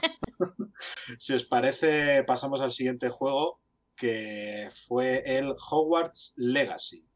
Este juego de Harry Potter, no sé si hay aquí algún fan más de Harry Potter, yo sí, lo soy. Yo soy Potterhead. Presente. Sí, a mí me, a mí me mola. Antes, antes de nada, eh, JK puta terfa. Eso sí, es lo eso primero. no- Sí, esto- Y lo segundo, Hoy- este hoy a juego me ese encanta y me pinta, pinta guapo. El tema de Rowling puto terfa va a salir bastante en este programa, ¿eh? Ya avisamos. Sí, Por lo que sea, ¿no? Por- Por lo que sea. Por lo que sea. Eh, yo lo que vi, pues bueno, eh, por un lado mm, me mola que no se ambiente en la época de Harry Potter, que se ambiente en, lo- en eso está guay. 1800, me parece guay, por fin intentar explorar otra cosa que no sea el jodido niño de las gafas, que pues, le quiero mucho, pero ya está un poco cansado. Luego que se haga, que aparezca Hogwarts me toma un poco las pelotas, porque yo también estoy un poco hasta las narices de que todo sea en el colegio eh, que puede que hay más localizaciones, se supone súper guays. O sea, al final es eh, el, mm, ser fan de Harry Potter es como estar en una cárcel. Te cuentan que hay cosas maravillosas fuera, pero nunca las ves. Es como, sí, bueno, el mundo, no sé qué, hay otros colegios, yo no veo más. Encima solamente habéis mencionado tres, el resto del mundo sí, mágico pero, a son unos iletrados que están en la edad de piedra. Es que no lo entiendo. Bueno, El tema es que a nivel de videojuegos, a nivel de videojuegos, Sí. este va a ser, hasta donde yo sé, el primer RPG de, de Hogwarts en el que tú, por ejemplo, vas a poder ir, pues me voy de un paseo y me voy a ver Hogwarts por lo que me apetece, ¿sabes? Porque hasta ahora hemos tenido juegos que eran basados en las películas y eran 100% scriptados en función de la peli. Entonces, la gracia de este es que vas a poder visitar Hogwarts cuando tú quieras, donde quieras, y luego encima vas a tener. no, el luego, va- se luego vieron puedes salir a cosas fuera. se supone. Luego vas a ver cosas Mínimo, fuera que mínimo. Housemate, mínimo tiene pinta que va a estar en el mundo abierto en el que está siempre y se han visto zonas que no son de Hogwarts, que probablemente o tienen misiones que vas fuera o que pues, el mundo va a ser más grande de lo que pensamos. Una de dos. Yo solo voy a decir que ya verás el lío cuando tengas que irte a clase de pociones y te empiezan a cambiar las escaleras y no sepas llegar. Qué guapo. Eh, Qué ¿Tú, no has- eh, tú no conoces la, la facultad de Derecho de la Autónoma, es Hogwarts en ese sentido. O sea, tiene escaleras que no van a ningún lado. Eso es un. fa- O sea, yo ya conozco Hogwarts. No soy de. no- es que estaba justo al lado mío, alguna vez he ido y. Bueno. Solo, solo a mí me parece que algunas animaciones se veían un poquito, Sí, un eh, poquito un poquito justas para esta generación. Sí, sí, sí. Estoy de acuerdo. O yo sea, estaba tan eh, ilusionado que no me estaba fijando en eso, la verdad. Sí que Yo, las personas algunas un veces me parecieron un poco los Sims. Las personas, las caras y eso a veces parecían un poco los Sims, pero no sé, estaba muy, estaba muy a tope y no me fijé mucho. en A ver qué hacer. Yo, el único apunte más que quiero decir es que, que, me ente- que lo he pensado hace poquito. Hogwarts significa verrugas de cerdo. Ya está. Con eso podemos Parece- pasar al siguiente juego. Y hasta Que- aquí la temporada de podcast, eh, hasta el año que viene, venga. Ah, eh, es que me he dado cuenta hace poquito. eh, Hog, ¿no? Es, es cerdo, warts, verrugas, verrugas de cerdo. O sea, que tu colegio se llame así me parece increíble. En vez de eh, Instituto Rocío Jurado, joder, mola. Mariolas, tu biólogo especialista en verrugas de cerdo. Y eh, que te enseña inglés. Eh, pasamos a Call of Duty, eh, Black Ops Cold War, que bueno, pues. Yo creo eh, que podemos pasar de este, ¿no? Sí, ya yo, está. Yo quiero, yo quiero comentar que es eh, Call of Duty Black Ops el original, pero peor.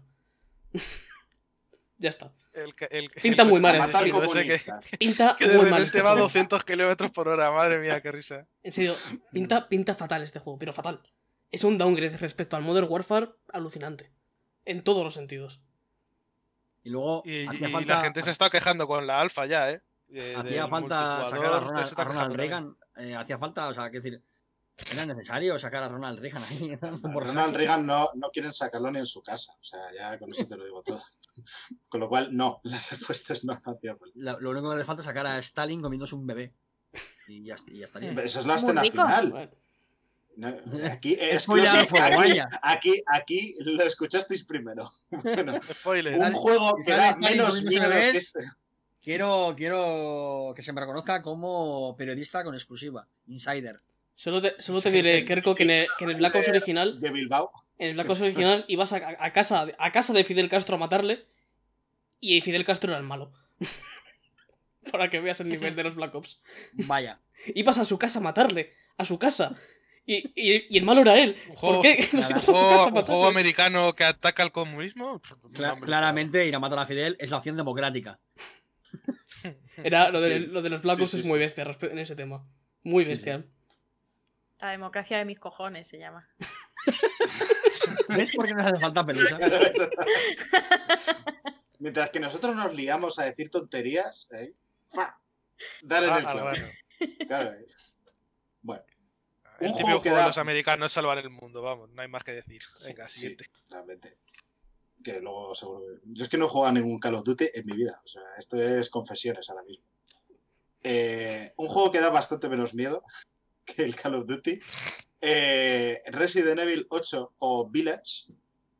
Que se vio otro poquito más. Y bueno, yo la verdad es que de juegos de miedo no solo. No he jugado a ningún Resident Evil. No, Yo tampoco. Las no soy mucho de miedo, pero sé que es juegazo. Eso, a mí es que me da el 7 susto. lo era. A mí es que me da susto y por eso no Me juego. estás jugando tú ahora el 7, ¿no? Yo estoy jugando el 7 y me da mucho susto. Y, pero lo bueno es que mi susto se convierte en meme, con lo cual, pues eso que contribuyo a, a- a ser millennial, ¿no? Pero O sea- el 8, el 8 tiene buena pinta, sigue la estela del 7, ¿no? Parece que, que Capcom lo tiene claro con, con ese pedazo de, de motor gráfico que tiene, de hacer eh, remakes de los, de los antiguos para, para tener ese, ese toque más survival, digamos, y los nuevos van a ir en el tono del 7, que es un, un juego más orientado al terror psicológico, al agobio y todo esto, ¿no? Y, y la verdad Hombre. es que me gusta que se ve mejor que cuando se presentó, porque cuando se presentó se vio un poquito un Sí, poquito le, durillo. faltaba, le, le faltaba un hervor. O sea, Le faltaba, eh, sí, le faltaba un último golpe de poquito. sartén, digamos, y en el, en el último trailer que vimos eh, se veía se veía bien, se veía bien hombre, y a, a mí lo que me lo que me lo que me da curiosidad es ver cómo entran estos hombres lobo que parece que se van a mover a toda puta hostia con el movimiento bastante limitado del señor del 7, que joder, parece que corre para atrás. Veremos, bueno, veremos qué, qué es lo a que proponen. sí. Pero ahora mismo, ahora mismo Capcom está muy bien en cuanto Sí. a ideas, en cuanto a generar y presentar cosas. Y en principio no debería haber ninguna duda con ellos. o sea que Ahora mismo el sello de calidad de Capcom está muy alto. O sea, no Sí, excepto cuando la lían un poquito con algunas cosas, Vale. pero por lo general lo que es haciendo Pero no suelen, juegos- liarlo con- no suelen liarla últimamente con el juego en sí, sino con los medios, de- con el... con el cazo. con lo- Sí, exactamente. Cuando ponen el cazo así para que caiga, eso es. Ahí está. Es cuando la lían. Pero bueno, Sí, como yo- tantas otras. Pero bueno. Yo creo que los fans de Resident Evil, sobre todo los que les hayan gustado el 7, tienen que estar contentos. Y yo, yo estoy con ganas ¿eh? de este Resident Evil 8. Yo del que tengo ganas, y creo que Pelusa está aquí conmigo, es del Oddworld Soulstorm.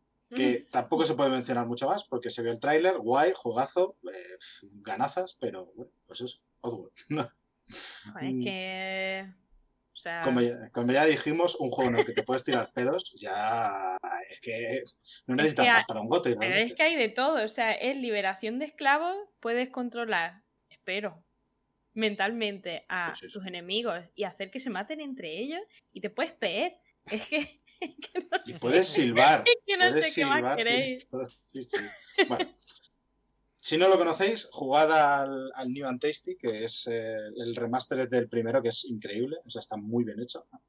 Y poco más se puede decir. También te digo una cosa, eh, que seamos eh, fans de Oddworld solamente dice una cosa a nosotros, es que somos muy viejos. Sí. Sí, eso es verdad. A callar. Bueno. Niño, que está la cena. Eh, más miedo que pensar en mi, en mi edad da eh, Five Nights and Freddy Security Breach, eh, que yo no he jugado a ningún Five Nights and Freddy y tampoco me interesan, así que si queréis, Vas. next. Eh, se vio gameplay de Deathloop, eh, que yo cada vez le voy cogiendo más el gustillo al juego. O sea, es verdad que sigue siendo un poco la copia de... O sea, sigue siendo... Es que es eh, Dishonored un mal. Dishonored- No sé. Bueno, mal yo no sabría decirte, más rápido. A mí Habrá este que ver juego cómo se juega, me pasa- la estética me mola, pero... Claro, me pasa, con ese juego me pasa que me gusta todo lo que veo, pero por algún motivo no me interesa jugar. O sea, la música que cogen en los trailers está guapísima porque son versiones de canciones eh, clásicas y tal, en diferentes rollos. Por ejemplo, había una, una canción de Grand Fan Railroad eh, versionada, guapísimo, súper bien elegida. Los trailers son buenos trailers, la estética está guay, la jugabilidad parece que, que va a ser guapa. Quiero decir, si hereda de Dishonored, si algo tenía bueno en Dishonored, era una jugabilidad bastante, Sí. bastante cuidada. Sí, sí. Sí, muy buen Están todos los ingredientes en, en- en la marmita, digamos, para, para que me guste el plato, pero es que por algún motivo no me da hambre. Y no, sé, pero- no sé qué me pasa con él, no Pero lo es sé. un poco como la de me gusta el chocolate, me gusta el pollo, pero igual no me gusta el pollo con chocolate. No, es un poco que, que tenga todo, no significa que te no guste sé, el conjunto. Porque no sé qué es, de verdad, que no sé qué me pasa con este juego, pero que no, no, no consigo entrar en A- su A mí, sincera, yo creo que te pasa un poquito como a mí, que es que me da una sensación un poco de pereza. De decir, todo lo que tiene está guay, pero no veo nada excesivamente único para él, sino que es más eso, como la- el juntar cosas guays, pero no que no se le ha puesto excesivo esfuerzo, o por lo menos en lo que he llegado a ver hasta ahora. O sea, no le veo el esfuerzo al juego, o el cariño, por así decirlo. Pero bueno. Si queréis pasamos ya al, yo creo que uno de los puntos donde nos vamos a parar un poquito más, que es Demon Souls, porque ya se vio gameplay. Y yo aquí tengo hashtag opiniones. Primero, ¿con qué queréis empezar? Yo tengo como dos puntos clave que los que quiero hablar. Y uno es la cámara y otro es los gráficos. Que tú, Adelante. que Adelante, adelante. No, no, no, Vale. tira, tira. empi- empiezo Espera, voy, a- con... voy afilando la navaja, ¿vale? Vale, vale. No, no, los gráficos. Los gráficos me flipan. Le, yo he visto, no he jugado al Demon Souls original, pero he visto gameplay y claramente ha habido un cambio aquí importante a nivel gráfico y de dirección artística. ¿Qué ha tirado? Mm, Y yo creo que aquí puede haber polémica, la verdad es que no lo he escuchado mucho, pero tira un poco a quitarte ese ambiente opresivo que tiene el Demon Souls y que también y que le daba luego el Dark Souls y que le daba su toque especial. Y lo tira a un rollo un poquito más como de, mm, como de fantasía mística, no sé cómo explicarlo. O sea, no ya no es tan opresivo per se. Pero ese cambio, a mí sinceramente, le da un toque único a este, a este remastered que a mí me ha flipado. No sé. Aquí el que sí que lo ha jugado, Kirk, ¿qué opinas de, de este cambio? Sí, a ver, el, el original tenía esos tonos verdes, amarillos, que le daban una sensación de opresión tremenda. Es un juego que, que es, es como jugar a la depresión, digamos, porque todo está en ruinas, todo es decadente, todo es... y se palpa en el ambiente. Y es verdad que, el- que este remake tiene una dirección un poquito diferente. Es verdad que también que el, el equipo, el Blue Point, ha escuchado a los fans y ha cambiado algunos diseños que había hecho eh, porque eran un poquito, bueno, no está la gente muy contenta, con razón la mayoría de ocasiones, y han escuchado y han cambiado algunos diseños de algunos enemigos, etcétera. Pero en general, es verdad que todo parece más vivo y todo eso, pero tampoco creo que se aleje tanto de esa opresión que tenía el original, que es inigualable porque es genial en ese sentido, pero bueno, ya sabes que siempre, siempre opino lo mismo. El, el remake sale, el original está ahí, se puede Sí. jugar, no hay ningún problema. Pero realmente no creo que, que vaya a estar tan lejos, ¿eh? En cuanto a ese sentimiento. Pero- pero Y hay que cier-. También es verdad que hemos visto, sobre todo hemos, hemos visto mucho de, de zonas más ominosas, digamos, ¿no? Pues yo que sé, por Mm. ejemplo, Boletaria. Más vistosas, ¿no? Claro, por, por mucho que Boletaria sea un reino decadente, todavía guarda esa, esa, esa percha, ¿no? De ese, ese mostrarse como, como aguantando al tiempo. Sí, sí, esa majestuosidad de, de- que, que todavía, que todavía permanece. Pero luego ves cosas como la Torre del Atria y dices, joder, es que me da miedo meterme ahí. Es que ves Sí, la Torre del Atria y yo tengo, yo tengo pesadillas todavía hoy en día con la Torre del Atria eh, en el original, porque pasé mucho miedo y, y sigo pasándolo y me da mucho, me da mucho miedo la Torre del Atria. Porque es una torre de, de- para, para presos donde, donde señores pulpo te comen la cabeza. Y, y ves, la- ¿Hay ves señores el- pulpo? ¿En serio? Eso no sabía. Claro.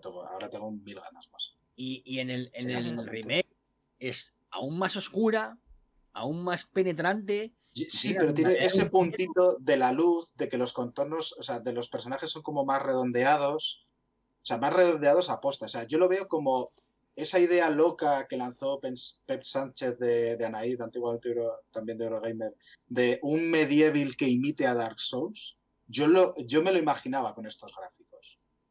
Yo me imaginaba eso así. Yo no lo veo tan, tan así, sinceramente. O sea, Pero- que, y lo digo, y lo digo desde, desde que me flipa. O sea, no, no es ni una queja ni un nada, es precisamente de guay. Además, cojonudo porque es un cambio, creo que de dirección artística que le sienta muy bien a la.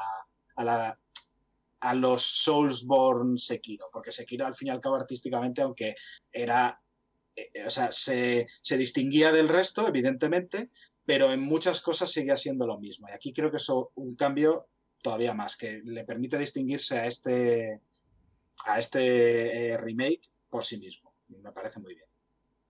Yo lo que sí que quiero decir es que me deja loco que la primera zona del tutorial, cuando se teletransporta de una, de una hoguera a la otra, es instantáneo y no parece que haya ningún tipo de corte y eso me vuelve loco. SSD, SSD, que es de las maravillas. Lo que sí tengo que decir, que espero que cambien y seguramente no va a pasar, es el diseño de las archipiedras. Por favor, eran feísimas, lo que se vio, horribles, muy feas. Eh, dejadlas como el original si hace falta, eh, aunque sean en, en baja resolución, me da igual. Pero las nuevas son muy feas. Por favor, ser un poco. Bueno, Yo tengo una pequeña pega con lo que se enseñó, que es que los me dio la sensación de que los impactos de, las, de la espada se sentían un poquito flojos. Sí, es verdad que lo, lo No. comenté además también, que sobre todo cuando pones el escudo y te golpea un Mm, enemigo, como que no hay tanto peso. Pero, ¿sabes lo que pasa? Que también esta- estaba pensando el otro día en el original, porque una de las cosas que me llamó la atención del tráiler y del gameplay es que parece, y lo tengo que comprobar y, y- y lo he mirado una vez, pero quiero volver a mirar, que van a respetar el hecho de que el, de que el rodar no es totalmente direccional, que tienes adelante y detrás, izquierda y derecha, como en el original. No sé si es porque no han, han decidido no rodar en, en otra dirección para, para respetar un poco la idea del original, pero se puede, o porque realmente van a decidir que, que sea así. Entonces, pensé en eso y pensé en lo de los golpes y dije, es que realmente en Demon Souls no hay tanto peso cuando se te golpea como en los demás. Quizás es simplemente una, una decisión Mm, Puede ser. de homenaje, digamos, ¿no? Como de, como, mira, somos deudores de vosotros, vamos a hacer esto así para respetaros, digamos, ¿no? Que sea una buena o una mala decisión, no lo sé, pero sí que es cierto que la gente que no haya jugado al original lo va a ver feito. Mm. O sea, y lo entiendo, ¿eh? Claro, y es que Viniendo de, No yo al, al Demons no he jugado y he visto muy muy poquito porque he intentado, es un juego que me gustaría jugar en algún momento, he intentado ver lo mínimo. Y claro, yo lo más cercano que he jugado ha sido el Dark Souls. Y el Dark Souls meter una torta con algún arma pesada, por ejemplo, eh, parece que vas a romper el suelo. Y Es decir, cuando vengas con la, con la Chuhander, joder, parece que vas a par- partir la tierra en dos. Y aquí, como que me dio sensación de que eran muy flojitos los ataques. Como Sí, que no había digo muy, que- mucho impacto. Eso que te digo, que el original era un poquito así también, en muchas Ya, ya. cosas, y también porque es un juego que tiene la hostia de años. Claro, claro. Entonces, eh, claro, es verdad que, que sí, que, que yo incluso también lo dije, digo, joder, parece que hay como poco impacto, com- no, no rebotas tanto como cuando- das en un, arco, en un escudo, perdón, con el arma y tal, pero a la vez luego pensé en el original, lo que digo, y, y realmente no anda tan lejos del original. Y quiero creer que es un poco el homenaje, ¿no? No lo sé, no sé si será el producto final. O sea, si es el producto final, yo creo que va por ahí la cosa, porque no creo que, que haciendo un juego con esa capacidad técnica y gráfica vayas a decidir hacer eso porque no te da para hacer más, digamos. O sea, lo veo muy poco probable. O sea, creo que la única decisión lógica para eso sería que no homenajear el original. Sí, a ver, Que es la mejor- es- que sea la- digo eso, que es un pequeño detallito. Tampoco me parece nada alarmante. No es, yo qué sé. Que otros eso digo juegos que luego no es- no es Skyrim. Claro, por no sé si será la mejor decisión, pero creo que, que pensándolo fríamente es la única opción que veo para que lo dejen así. Y a mí no me parece mal, pero yo también soy muy fan del original y, y, me gusta mucho. Entonces, claro, para mí es un regalo, pero para el resto de la gente, pues no lo sé. Quizás no era la mejor decisión, pero bueno. Igualmente se ve de la hostia. Sí, sí, los Tengo ganas de son- jugarlo, me lo, me lo voy a jugar. yo, yo tengo eso, eh, el tema de la cámara. Yo ahí tengo dudas. Porque si no recuerdo, por lo que he visto, la cámara del original era como en los Dark Souls. Está detrás y cuando tú marcas un enemigo y se te acerca, se pone para arriba. Una cosa que, aunque se ha criticado mucho la cámara de Dark Souls, como que te tripea, que tal, que no sé qué, y es verdad que tiene sus fallos y que cuando falla, pues te cagas en la puta porque te matan por ella y, es una jodienda que te cagas. Pero cuando funciona, lo que no se ha hablado mucho es que funciona muy bien. O sea, tiene una serie de cosas de diseño que no, yo no he oído hablar mucho y me parecen geniales. Y es el simple hecho de que cuando un enemigo se te acerca, un enemigo de más o menos tu tamaño, se vaya para arriba, eso es para que, para que tú puedas eh, ver la profundidad del golpe mucho más fácil. ¿Por qué? Porque nuestros ojos, cuando están viendo una pantalla, aunque sea tridimensional lo que veas, tú ves una pantalla. Con lo cual no percibes profundidad en ella. No, no- tu cerebro no lo calcula de manera fácil, no lo hace de manera automática como lo haría en la, en la realidad. Entonces, eso, al verlo desde un poquito por arriba, te permite ver mejor eh, la profundidad del golpe. ¿Qué es lo que pasa en esto que se ha visto ahora? Que han optado por la opción de eh, God of War, que es ponerte casi la, la- la cámara al hombro. No tan al hombro, pero vamos, se- te- el- tu personaje se va a encontrar a un lado y yo no he visto ese efecto, con lo cual no sé cómo puede afectar. Que a ver, mm, la lucha en God of War seguía siendo magnífica, con lo cual por ahí tampoco es una preocupación que me llame tanto la atención, pero bueno, mm, me parece curioso de decir. Imagino que dependerá del fijado de enemigos, sobre todo, porque es cierto que, que han optado por una cámara más cercana, más en la espalda de- del, del personaje principal, el que manejas, vamos. Esa, esa cámara un poquito más, a lo, a lo- como decías, a lo God of War, que es a lo que me recordó además. Ujú. Eh, eh, que puede dar mucho juego, depende de cómo la uses, según entres a una zona, según dónde muevas la cámara, etcétera, puede ser muy cinematográfico, puede estar muy bien. Y me imagino que a la hora de combatir, el, el, auto- el- el- el- el tarjeteo de enemigos puede ser lo que te dé un poco, que te levante un poquito la cámara o te la aleje. No lo sé, ahí creo que hay capacidad de jugar. Y, y, bueno, veremos a ver.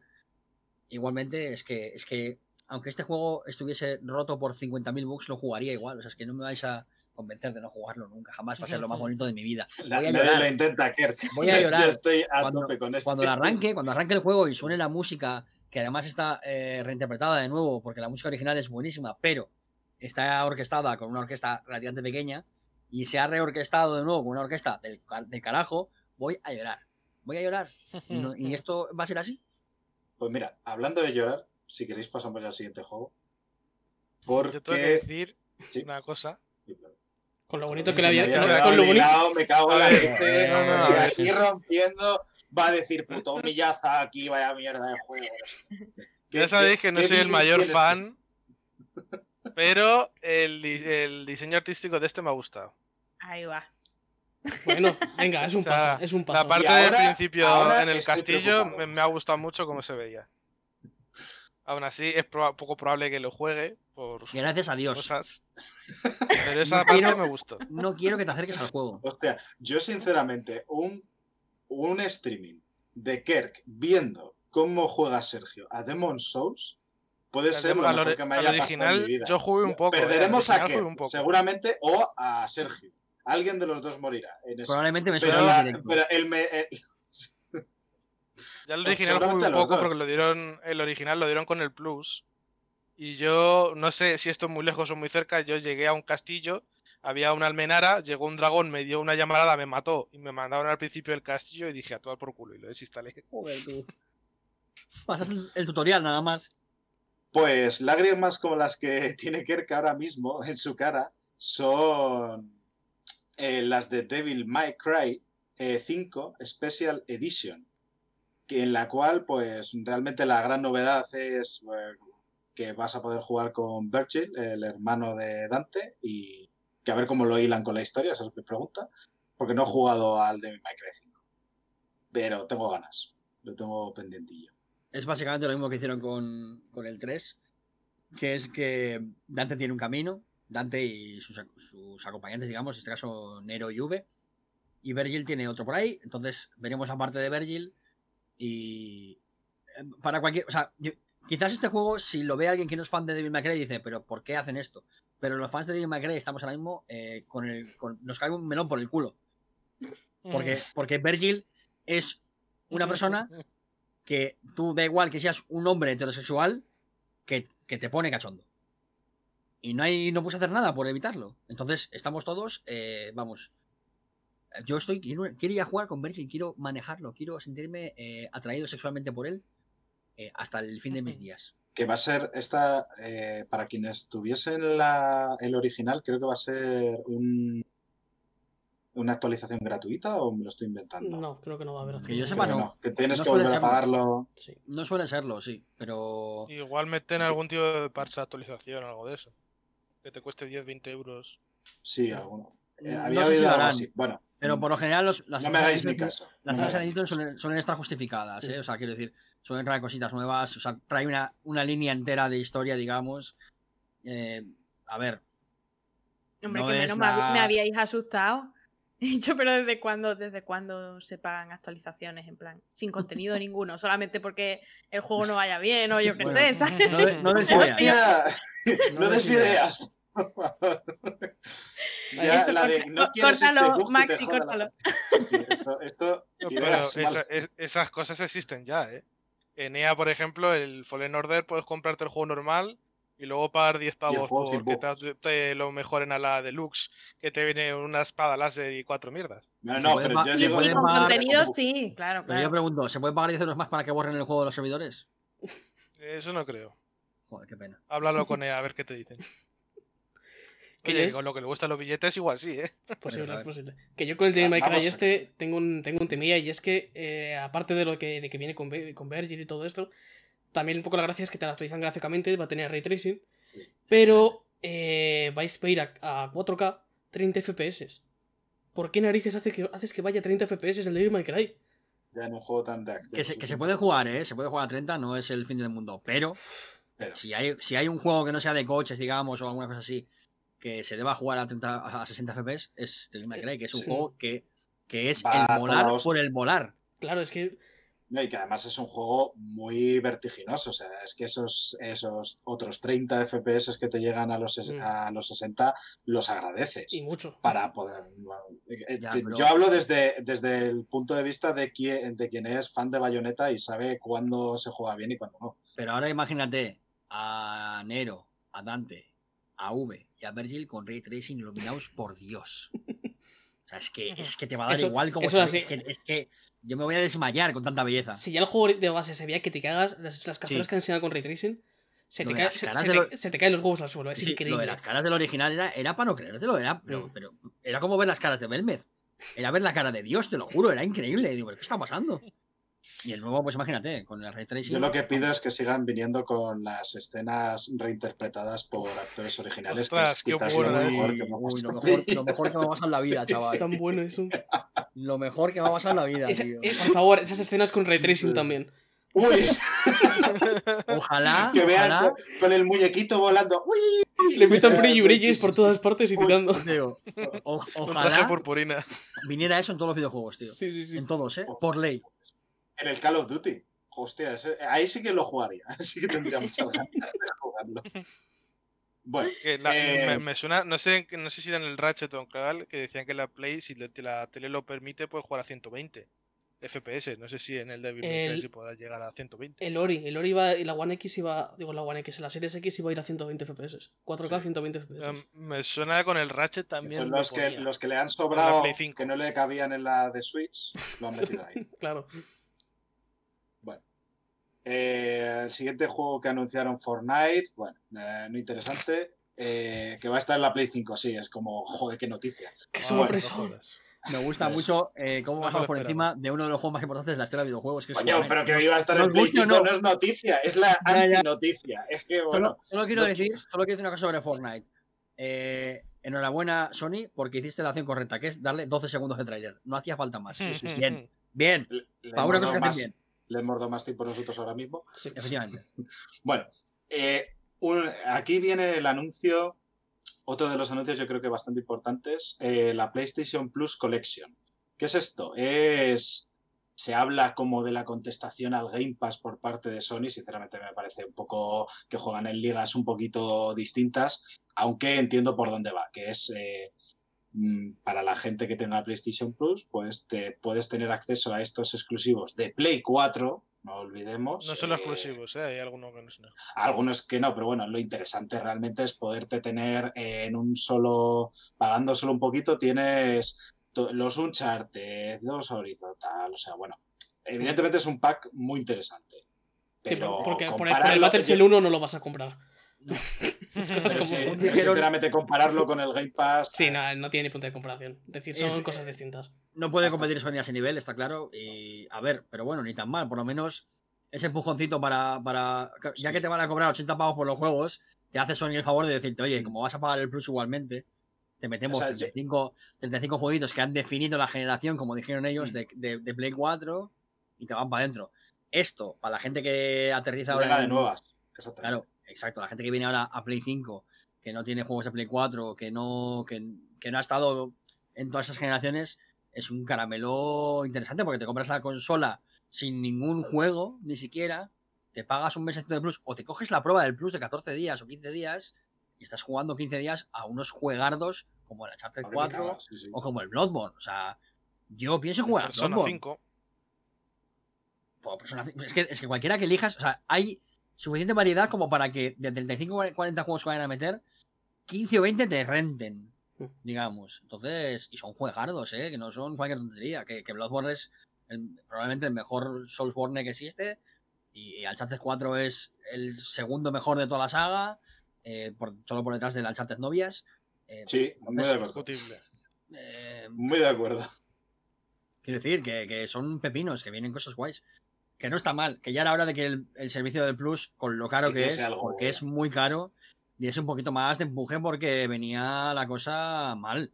Que Bueno, además la- pues lo- esto- el último cambio que hicieron fue lo de quitar los juegos de Play 3 y de Vita, que es una de, joder, me cobras tanto, y encima das un servicio que está regular, y encima me quitas juegos. Al menos Aparte ahora ya que- que te meten algo claro, extra, vale, joder. Que eso no supuso que hubiese más juegos de Play 4 tampoco. Claro, Entonces es eso. Fue como, bueno, es que no me has dado nada a cambio. O bájame el precio, o méteme un juego más, aunque sea, o yo qué sé, o dame algo para que me compense. Pero no. Y parece que por lo menos han dicho, oye, eh, hay que meterle caña a este servicio. Mm. Y esto es un principio. Esperemos que vengan cosas mejores con el Plus. Porque gracias a las consolas tenemos que pagar por jugar online. Es una cosa maravillosa que nunca, nunca, nunca, jamás habremos agradecido suficiente. ¿Eh? Muchas gracias, Microsoft. Gracias.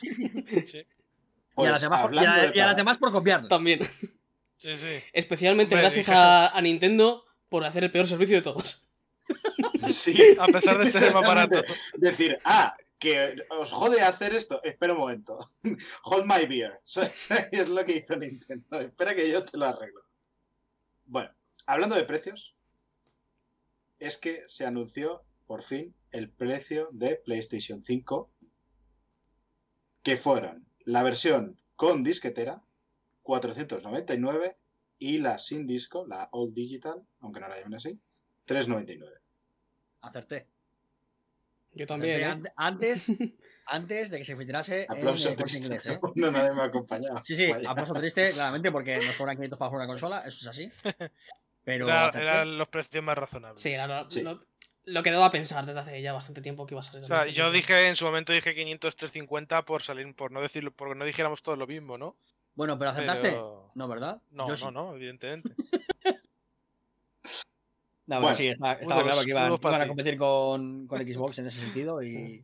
Sí, sí. Sí, no tenía más sentido. A mí me, me, me parecen buen pre- buenos precios, la verdad. Bien, sí, Creo el que habíamos bien. reservado, el Sí. dinero que se había reservado realmente. No, y bien jugado además, porque son 500 pavos que compiten directamente con la, con la Series X, donde Sony tiene la excusa de la generación pasada, Play 4 era menos potente, pero ganó la generación en ventas, esto es un hecho innegable. eh, Bueno, y- fue menos la- potente cuando salió la One X. Al principio era más potente que la base. Sí, bueno, pero hay que decir que, 4. que, que jugó en esas condiciones al final. Y aún así Sí, sí, sí. ganó, ¿no? Y digamos, sale con el mismo precio. Entonces tiene la excusa de decir, tenemos nuestros juegos que son nuestro aval, aunque la consola sea menos potente, salimos al mismo precio Sí. y podemos competir en ese sentido, ¿no? Esta es una lucha igualada.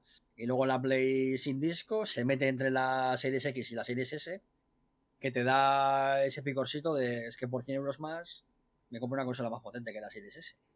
Claro. Ay, Sí, eso es verdad. eh, no Por está cierto, mal solamente, solamente dar el datito de las fechas de lanzamiento, que también tiene, trae su tela, porque sale el 12 de noviembre en Estados Unidos, Japón, Canadá, México, Australia, Nueva Zelanda y Corea del Sur. Y el 19 de noviembre en Corea del Norte y luego ya en el resto del mundo. Corea la, Excepto Corea la buena. Corea la buena. Excepto en China. Porque es que lo que no se hablaba es que luego había un asterisquito que ponía luego abajo que dicen, bueno, en. China ya, ya se está viendo cuándo se puede sacar, que no sé qué, no sé cuánto. Sí, pero lo de China es normal. Siempre, siempre pasa con En todas China ya las cosas. sabéis que, que las consolas entran de, bueno, a su manera y es otro mundo. Lo raro es lo de que en Europa salga una semana más tarde que en Nueva Zelanda. Pero ¿cuánta gente juega en Nueva Zelanda apar- aparte de dos señores? si es Nueva Zelanda, no, No, en- no. Igual precisamente por eso está todo el día en su casa y no... Es decir, que sale antes en Nueva Segundo Zelanda. momento racismo del podcast, por cierto. Pero Que ¿cómo- no, pero- que- que llamo Nueva Zelanda, que ahí se grabaron las pelis de Señor de los Anillos y es donde quiero vivir. A nivel de mercados, a nivel de mercados, después de China, Japón y Estados Unidos, los siguientes son cuatro, somos cuatro o cinco países y, europeos. y para, y para A ver. Sony Europa es más importante que Estados Unidos. Pero yo creo que claro, claro, claro. yo creo que va a ser más una cuestión de mm, que eso ya es mucho especular de cuestiones de, de distribución, porque evidentemente Estados Unidos es lógico que salga, en Japón también, pero por ejemplo México, sin querer desmerecer el país, pues seguramente tenga menos eh, ventas que Europa, pero ya que lo han llevado hasta Estados Unidos y ahí se Supongo tiene producción y demás, es más fácil llevarlo que en Europa, que igual les cuesta. Estoy aquí especulando a tope y Pero creo que es Estamos hablando de que, de que Sony no está haciendo la consola desde ayer. Que Sony sabe lo que tiene, que, lo que tiene entre manos y cómo lo tiene que distribuir. Que lo puede, lo puede prever esto. Entiendo Es que digas, poco- es que la COVID O sea, por el medio y tal. Bueno, pero igualmente. Yo veo, claro, yo veo más que haya sido por tema de escalonar lanzamientos. Además, solo una pero es que. México, pero es que México No, y no, Estados no Unidos están peor que España.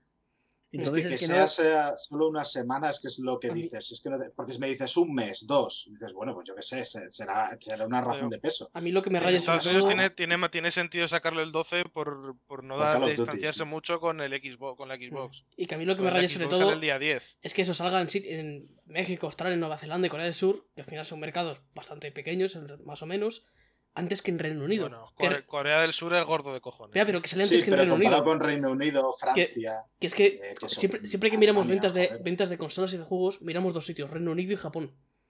Siempre. Son las dos bases de mirar ve- ventas de juegos.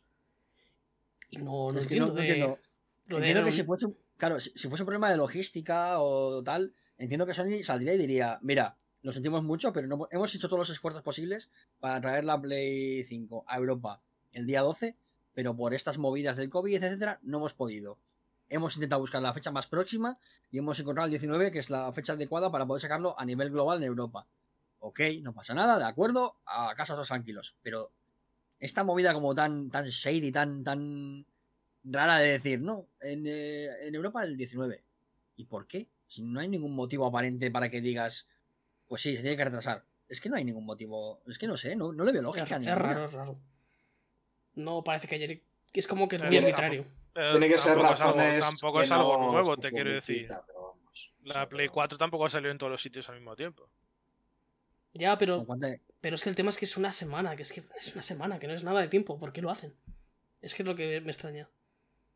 Sí, no sé. Es, Es- es raro. realmente una pregunta para los Eones, porque poco más. Sí, sí, hay mucho que comentar aquí, o sea, más, no, realmente. no sé- no tenemos ni puta idea, a menos que salga un Jason Schreier de la vida o algún insider a decir el por qué. eh, pues, Miguel se puede hacer. Tienes que preguntar. ¿Quién? Miguel Miguel Bosé. Bosé. Miguel Bosé lo sabe. Ah, Miguel Bosé. Es verdad. Yo creo que es verdad. Es para evitar que en Europa nos contagiemos tanto de los chis. Me cuadra, me cuadra. Parece. Podríamos traer a Miguel Bosé al podcast. ¿Le mandamos Por favor. invitación? A mí me parece Vale, buena me- idea. Me parece. Bueno, y por cierto, ya tenemos canción para el podcast. para terminar, alguna de Miguel Bosé hay que terminarla. y ese es el momento. Por- ahora por mismo ahí no no estoy la cara de dispuesto. Kirk, No pero estoy la dispuesto a pasar me por voy ahí. ahora mismo. Os No, pediría por favor que no. Hay, Os pediría, por línea- favor, que no. hay líneas rojas que no estoy dispuesto a tolerar. Esa es una de ellas.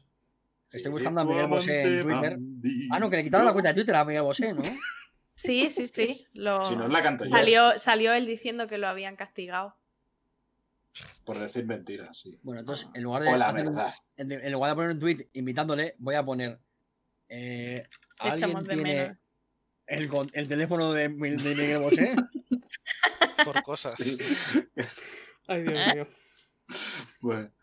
Eh, y de mientras Kirk va moviendo ciertos asuntos, eh, voy a anunciar, la- eh, bueno, vamos a hablar del último anuncio que dieron, que fue God of War Ragnarok, el- la nueva entrega de God of War, lo cual, pues, evidentemente todo el mundo esperaba, pero lo curioso del anuncio es que dijeron que fue para 2021. Y aquí la pregunta es, ¿quién se lo cree? Nadie. Nadie. A ver, puede ser. En tres años hacer un God of War. justo. Que ni de coña. Es que no se lo cree ni Cory Barlog. Me ten en cuenta que, reaprove- que van a reaprovechar mucho del original. No te, no cuesta tanto como para hacerlo todo de nuevas. Ahí está la cosa, que si es 2021 de verdad, miedo.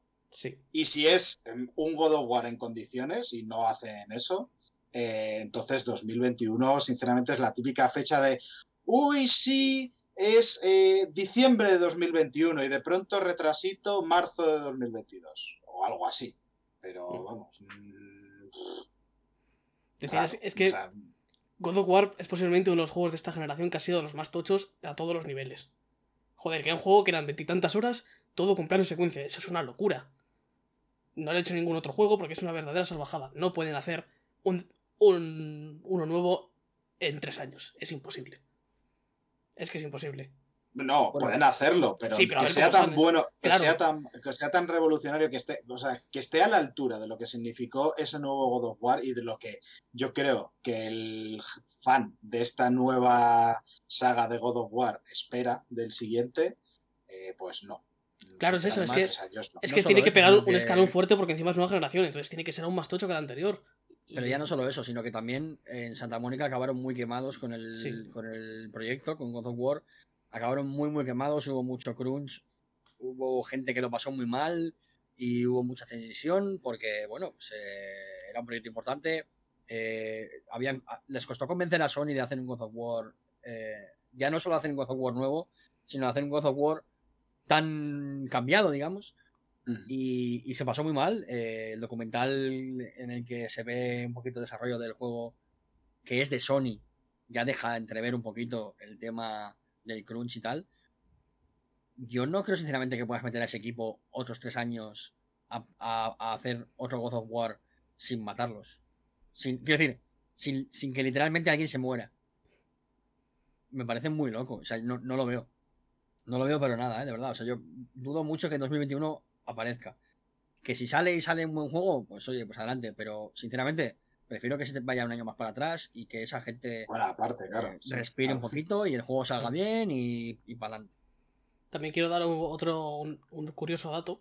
Eh, Cory puso un hilo de Twitter como hace año y medio, abril de 2019, en el que ponía en cada uno de los tweets, la primera letra ponía entre todas Ragnarok is coming. Hace año y Es medio. un, es un troll. es un troll. Es como la jugada sea- de Phil Spencer de guardarse la, la, la One S, pero Que bueno. nos la había estado mostrando todo el rato y no la habíais Y otro detalle es que, eh, por ejemplo, eh, Cory es muy amigo de Alana Pierce. Y normalmente Alana suele saber todo lo que pasa en Santa Mónica. En plan, si van a sacar un juego, están haciendo tal, lo que sea. No tenía ni idea de que iban a sacar el logo en llamas. No sabía nada. Sabía que estaban haciendo. Supongo que sabría que estaban haciendo God of War, pero no sabía ni en qué estado estaba ni nada. No lo sabía ni Cristo. O sea, Sí, lo llamas fue. de pegar, Lo del logo en no llamas de- fue calladito, eh, dejando las pistitas y luego ¡pum! O sea, bastante Hmm. movimiento de fucker, la verdad. A ver, hubo eso como los- el, los- el día de antes o así. Eh, Cory se puso el hilo este que he comentado, lo puso en la cabecera de, de su Twitter. También se cambió la, la foto de perfil y tal. Había como ciertas señales así que estaba dando, pero realmente fue bastante de sorpresa. Era como, estaban estos granitos que iba soltando, pero muy poca gente se dio cuenta de ello. Y las ganas que tenemos de ver de nuevo Boy. Bueno, igual no tan voy, pero Bueno, pero, pero ya sabes. voy. Sí, joder. De volver a escuchar a, a- joder, el actor de doblaje de, de Kratos, que es un actor que a mí me flipa, de, de Stargate, que hacía de Tilk. Bueno, eh, datitos El, el Goa'uld. Goa'uld. No, era un Jaffa. ¿Eh? ¿Sí? Sí, Bueno, es que un el tipo se llama Christopher Hughes, ¿no? Eso, eso, no me salía, joder. Guapísimo. Eh, pues sí, hay unas ganacas de escuchar Boy. Y bueno, si no tenemos nada más que decir, creo que vamos a poner un poquito de música y vamos a pasar a de los eso, análisis. Uy, yo creo que hay que decir quién se va a pillar la Xbox y quién se va a pillar la Play 5. Play 5 yo. Play Yo ya tengo De lanzamiento la- no, pero Play 5. Yo tengo reservada la Play 5 de salida porque estoy mal de la puta cabeza y cada día sufro porque pienso, pero ¿dónde voy a gastarme 500 pavos? Y ahí la sigo teniendo reservada. Pero yo Play Reservada no la tengo. Eso es Play verdad 5 porque he llegado y, tarde. y- y hay que especificar Play 5 con disco. 5. Sí, Claro, yo con disco también. Pues yo ninguna de las dos. Yo voy a pillar una Mm, yo RTX. Ya está, empecé, empecé en Mustang, Mustang. Pecero, uh, pecero. Lo siento, pero. Es que yo iba, estaba a tope con la Play 5 cu- después de ver la conferencia. Pues después empezó a salir toda la mierda, lo de los juegos a 80 euros, y me pillé un cabrero de tres pares de pelotas y dije, hasta luego. Yo me vuelvo al PC Espérate. con mis case a 40 euritos. Espérate que cuando como que no aprovechen y ya que suben consolas, suben PC, ¿eh? En PC no subieron con la. con Pero, la- pero la estamos colmando, Siguen estando estamos 60 euros. colmando este podcast de ideas de mierda para que nos sangren. O sea, ¿por qué somos así? A ver si te crees que no se les ha ocurrido a ellos antes. Para Hay una, sacarnos. hay una cosa que me ha gustado mucho, es que yo pensaba que el tema de los 60 palos por, por un juego de, de Play 5 iba a generar mucho debate, pero estamos tan todos de acuerdo en que es una puta mierda que ni siquiera lo hemos comentado apenas. Sí, sí, eso es verdad. Pero por si, por si quedan dudas, es una puta mierda que cobren 80 palos por un juego. Eh, Sí. Estamos todos de acuerdo, ¿no? Sí, Sí, a no hay más, pues a a circulen. yo, sinceramente, difícilmente lo veo justificable. Por más que me digan, no, es que ahora los valores de producción cuestan más. Pues no, no paguéis tanto por. Aparte, Haz los juegos más pequeños, muerta al AAA, que vivan los indies, hijos de puta. no, pero a- aparte que yo creo que parten de una si base que mira, ellos ellos es deben que- de decir, pues si vendo 10 millones a 70, con 10 millones a 80 voy a ganar más. Pero es que al subirlo 10 euros vas a perder ventas. Bueno. Porque yo ver, igual a 70, no. A se- no, no, porque yo igual a 70 digo, bueno, vale, me puedo comprar 4 o 5 juegos al año. Pues igual si lo subes a 80 me compro 2. Ahí estás Mm. palmando pasta. Yo, sinceramente, me imagino que habrán hecho su sus calculines ya. Sí, sí, que ellos han hecho sus cuentas. A mí, lo pero- que, a mí lo que me toca los huevos es que si me dijeses que son 80 euros y no hay crunch, yo te diría, bueno, pues como estos. O incluso Ya si no hay me dices, pero, eliminamos lo los micropagos. Exactamente igual, pues. Claro, pues, igual si me dices, eliminamos los micropagos sí, de sí, todos los juegos. no- Me justificación. A mí- Me jode, pero igual me lo planteo. A mí es que eso no me gusta, ¿eh? Perdona, Maxi, que te Pero- corte. eh, a mí es que eso no me gusta. O sea, el crunch se tiene que eliminar y los micropagos se tienen que eliminar porque están mal. Punto. No, no, Sí, por pero eso, por eso lo No digo. a cambio de que me cobres 80 palos. En un No, no, mundo que ideal, sí, mal, eh, así, ¿eh? Pero... Si me, dice- si me dices que gracias a eso no va a haber tal, primero no me lo creo, pero bueno. No, no, pero es que, Pero- es que lo que te digo, que, que, ni, que ni así, que no, que no, que el crunch y los micropagos y las casas de apuestas en forma de loot boxes eh, fuera de los videojuegos y de. Y de Sí, y- ojalá. y de. O sea, Pero No en un porque mundo, más en un mundo real no. eso es complicado. ya bueno, eh, yo qué sé. Pero habrá que hacer también un poquito de, un poquito de oposición. Yo, Sí, sí, eso sobre sí. todo, me, lo, a mí lo que, me, lo que me molesta sobre todo del precio es que sean 70 dólares y 80 euros. Porque 70 dólares no son 80 euros, son esa, 60 esa euros. conversión, esa conversión de dólares me toca los cojones. Es que- una, un apunte aquí que los precios en dólares van sin impuestos. ¿eh? Ya, los impuestos que me salen a mí de los cojones. Porque, Ahí- vamos a ver. que sí, pero normalmente para equiparar hay que sumarle un 10% y se te queda más o menos en 80-80. Es- Que sigue estando mal, ¿eh? Es- Porque si haces la conversión, 70 dólares son como 60 euros. Claro, es que Con las libras no pasa. por ejemplo. Con las libras no pasa, cabrones de los cojones. ¿Y, Claro, por qué- claro, sí, sí, y por qué los, y por qué eso los de im- partida, yo soy el apunte este de los impuestos. ¿Y por qué eso los impuestos no van a, nivel de cada país? Porque en cada país tienen unos impuestos distintos. ¿Por qué van a nivel europeo? Porque si alguien que tiene un 15% de IVA tiene que pagar el mismo precio que alguien que tiene un 27%.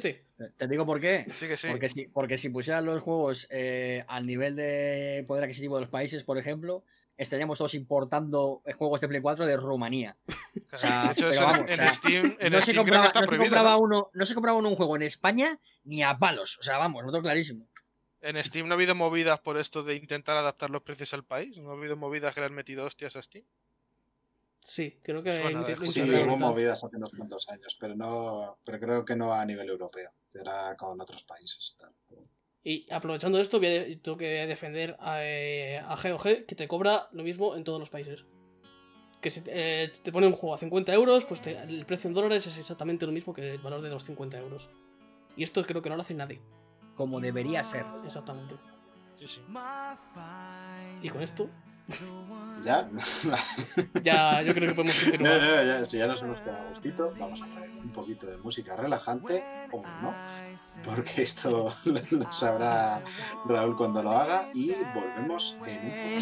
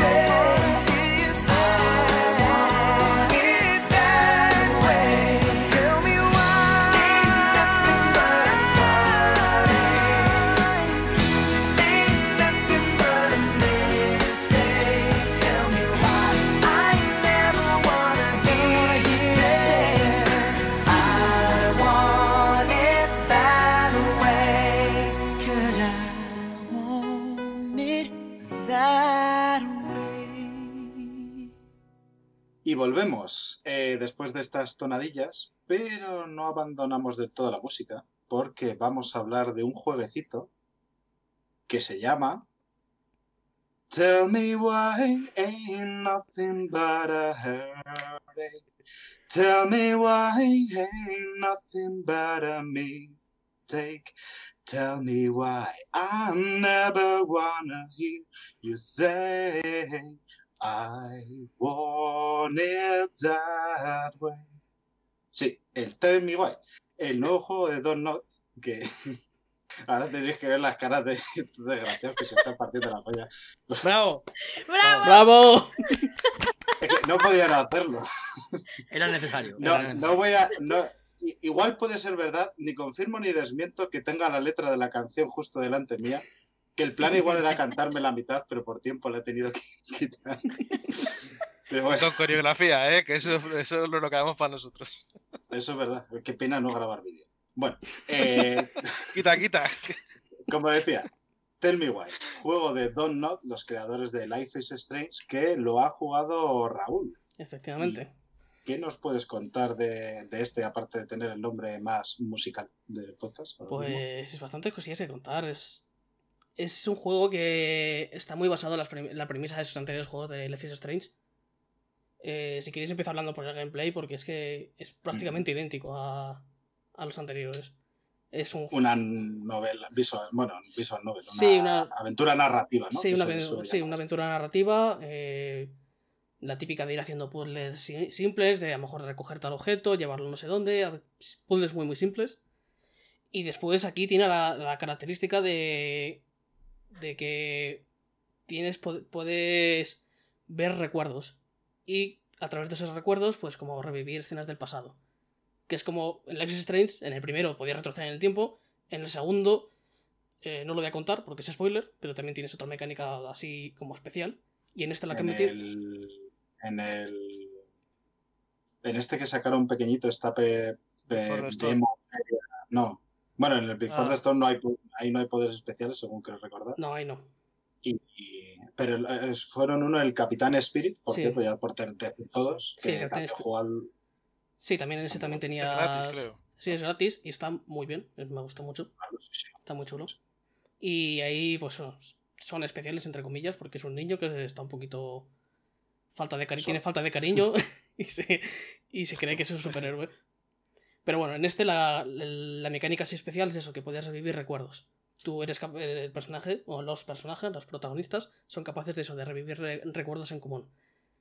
Eh, la historia. ver, principalmente este juego se basa en la historia, porque. y en sus personajes, en cómo se desarrollan. La historia, la base es un hermano y una hermana que han estado separados durante un montón de años y se reencuentran para vender eh, la casa de su madre, que murió hace muchos años. Y en esa casa encuentran algo sobre su madre que les trastoca completamente y empiezan a, empiezan a investigar una serie de cosas para descubrir por qué han encontrado esa cosa ahí. No quiero hablar mucho sobre el tema, porque es meterse en spoilers al final y es mejor dejar las sorpresas. Pero la historia es básicamente eso. Lo interesante del juego, lo que cuenta con esa historia. Ahí es donde está la chicha. Es un juego que habla sobre temas bastante interesantes y bastante profundos. Es un, juego que trata la, eh, la transexualidad, por ejemplo, y lo hace de una forma maravillosa. El protagonista, eh, Taylor, es un, hombre transexual y la forma en la que lo introduce en el juego, la forma en la que lo trata, lo hace de una forma magistral. Es decir, en ningún momento lo fuerza las situaciones, lo trata de forma muy, muy natural. Y, joder, da, da gusto que un juego tenga un personaje, de esta, tenga un personaje Sí, como este. yo es que tenía un poco de miedo con este de que como que se ha hablado mucho de eso, de que el protagonista es transexual y demás, y que fuese más caballo de batalla de lo necesario, ¿no? A la hora de contar la historia. Que, Mm. que, se, que se tratase el tema desde una manera de, mira, mira, es transexual, y es como, bueno, Es pero algo- lo Bueno, hace... en, ese, en- en ese sentido, el estudio tenía algo de experiencia con el tema LGTB porque Mm. no es el primer personaje de la comunidad. Ya en el Before Mm. the Storm, las chicas so- per- también son, no sé si bisexuales o lesbianas, no me, no me acuerdo. Pero ya está, y en el 1 también, ah, en el primero también pues, había un... Pero en O sea, el que es un 1 estudio que tiene experiencia y que suele contar bien. Es más subtexto lo que, Sí, lo en el- que dan. En el 1 se da un poco por sentado. Pero en el sí Before son- the Storm, hasta yo tengo la sensación de que está muy bien tratado en el Sí, Before ¿eh? the Storm. Y en el 2 también hay personajes eh, LGTB y también lo trata bastante bien. Y aquí en este lo de la transexualidad la trata especialmente bien. Sobre todo eso, porque es algo importante dentro de la historia que el personaje sea transexual. Pero tampoco es el pilar en el que se basa todo. No es como has dicho Mariolas de que diga, ah, es que mira, es transexual y por eso pasa todo esto. Es importante la historia, pero no es lo principal. Lo principal es cómo se siente él por, por ser transexual y por lo que le ha ocurrido en su vida. Y junto a la historia esta de Taylor, luego está la historia, la historia de su hermana, eh, Allison, que es completamente distinta. Trata otros temas muy distintos. En concreto, esta, eh, su historia trata la ansiedad. Y de cómo superar. Y de cómo convivir con esa ansiedad después de cosas que le han ocurrido. Y, joder, también lo trata muy bien. Lo hace muy, muy bien. Es que el problema es que no puedo hablar mucho porque son todos spoilers al final. Ya, es que Y es que complicado hablar del estos juego. juegos tan narrativos que es casi como analizar una película, que tienes que hablar de ella pero sin decir nada de ella. Claro, eso es muy difícil. Llenar ese vacío es complicado. Sí. Eh, y realmente luego a nivel, a mí lo que me gustaba bastante de los juegos del primer Life is Strange, y- o sea, yo he jugado al primer Life is Strange que me flipó, me gustó muchísimo, Mm. y, y luego al, al Captain Spirit este, que, bueno, es, es una demo realmente, no, Sí. no califica casi ni como juego, era, era, de hecho la demo que presentaron para presentar el segundo Life Mm. is Strange. Sí, si de hecho. que luego no tiene nada que ver, que es otra historia, pero No, no, están conectadas las historias, tienen que ver. no quería decirlo. Bueno. y. Pero que es otra- Bueno, eh, a mí una de las cosas que me gustaba es que los personajes secundarios en el 1 eh, tenían su propia historia, se sentían muy vivos. Mm. Eso, o sea, aparte del principal que te lleva y qué tal, o de las protagonistas del 1, que aunque tengas, aunque controles a una, a Max, evidentemente eh, Chloe, ¿no? Se llamaba Sí, la, la otra, eh, también es protagonista de Sí, la historia en muchos sentidos. Pero luego había un- una serie de personajes secundarios bastante profundos que a mí me parecían muy, muy interesantes. Eran los que me hacía en, esa, en, estas, eh, mm, este- en esta evolución de las aventuras gráficas, que son eh, estas eh, aventuras narrativas, el quedarme por los escenarios, leerlo, preguntar a varios, hablar con, con muchos personajes que igual no me dan ninguna información, pero me interesaba realmente lo que pasaba. Aquí, mm, ¿tú- eh. ¿te parece que han seguido también bien por esa línea de llenar con buenos personajes secundarios? Sí, los personajes secundarios en general todos tienen bastante carisma y una personalidad muy única. No están tan desarrollados como los otros juegos de, de que ha hecho esta gente, porque al final es un juego también bastante más corto. Son tres episodios y se centra mucho al final en el desarrollo de los personajes principales y en contar un poco la historia de, de- también de la madre de, de esos personajes. Entonces al final no se mete tanto con los, los secundarios. Pero aún así los secundarios hay algunos que están muy bien hechos, son personajes muy interesantes. Y que realmente quieres, eh, cuando tienes alguna escena con ellos, da gusto, eh, disfrut- disfrutas con las conversaciones y, y de los temas que hablan y está bastante... No creo que llegue al nivel de los Life is Strange, pero está muy bien conseguido. Mm, Eso, bueno, es que.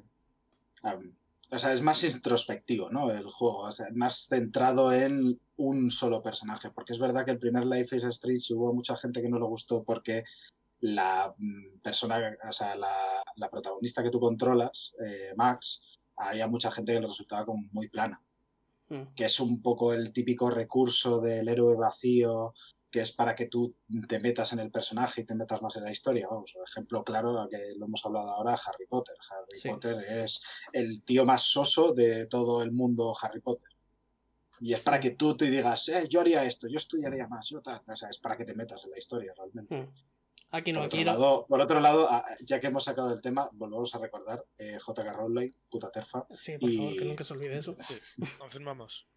Aquí no, aquí los personajes principales son, están muy, muy definidos. Como son, cómo actúan, están son muy, muy definidos. Y igual, los secundarios igual, no tienen. No se profundiza mucho tampoco la historia de ellos, pero aún así también se nota solamente con verles y escucharles dos frases ya sabes realmente muy bien cómo son y cómo lo, lo que pueden decir cómo van a opinar. Se- están muy, muy bien hechos en ese sentido. O sea, llegas a conocerlos muy en profundidad. Sí, y eso que al ser un juego cortito realmente, porque son tres capítulos, cada uno dura como unas tres horas más o menos. Y al final las escenas con los secundarios son limitadas, no, están, no aparecen todo el rato. Y que con una conversación de a lo mejor cinco minutos ya es suficiente como para ver cómo son esos personajes. Y de lo que te pueden hablar y lo que te pueden contar.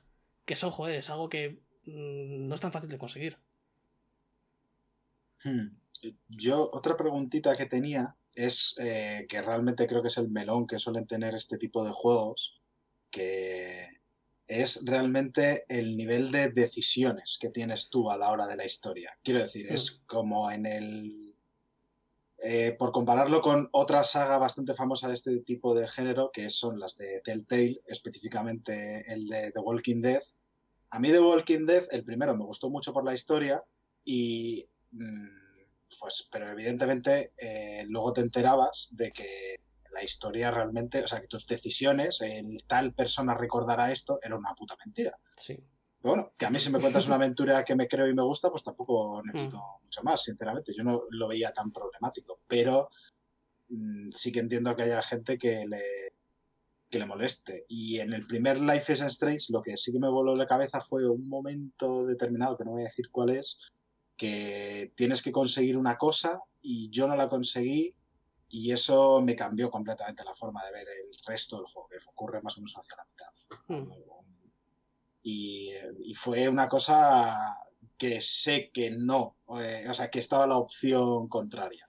Mm. Aquí, Entonces quiero saber si hay, si hay opciones de verdad de diseña tu propia aventura, si es una mentira o si ni siquiera se lo plantea, si simplemente es de, mira, esta es la historia, tú estás aquí un poco de espectador. O sea, ¿cuánto espectador te sientes de la historia? Aquí cogen un poco el testigo de lo que hicieron con el segundo juego, y es que las decisiones que tomas no las tomas, no todas, algunas sí, pero no todas las tomas de forma voluntaria. Normalmente los, este tipo de juegos, que es algo que sobre todo pasaba en el 1, tenías como una decisión binaria de eh, haces esto o haces esto otro. Aquí las decisiones son eso, como más que no están scriptadas, por así, decirlo, señaladas, sino que tú puedes hacer tal cosa o no darte cuenta de que tienes que hacer tal cosa y eso influye en el, en, Mm, en el mundo y en los, en los personajes.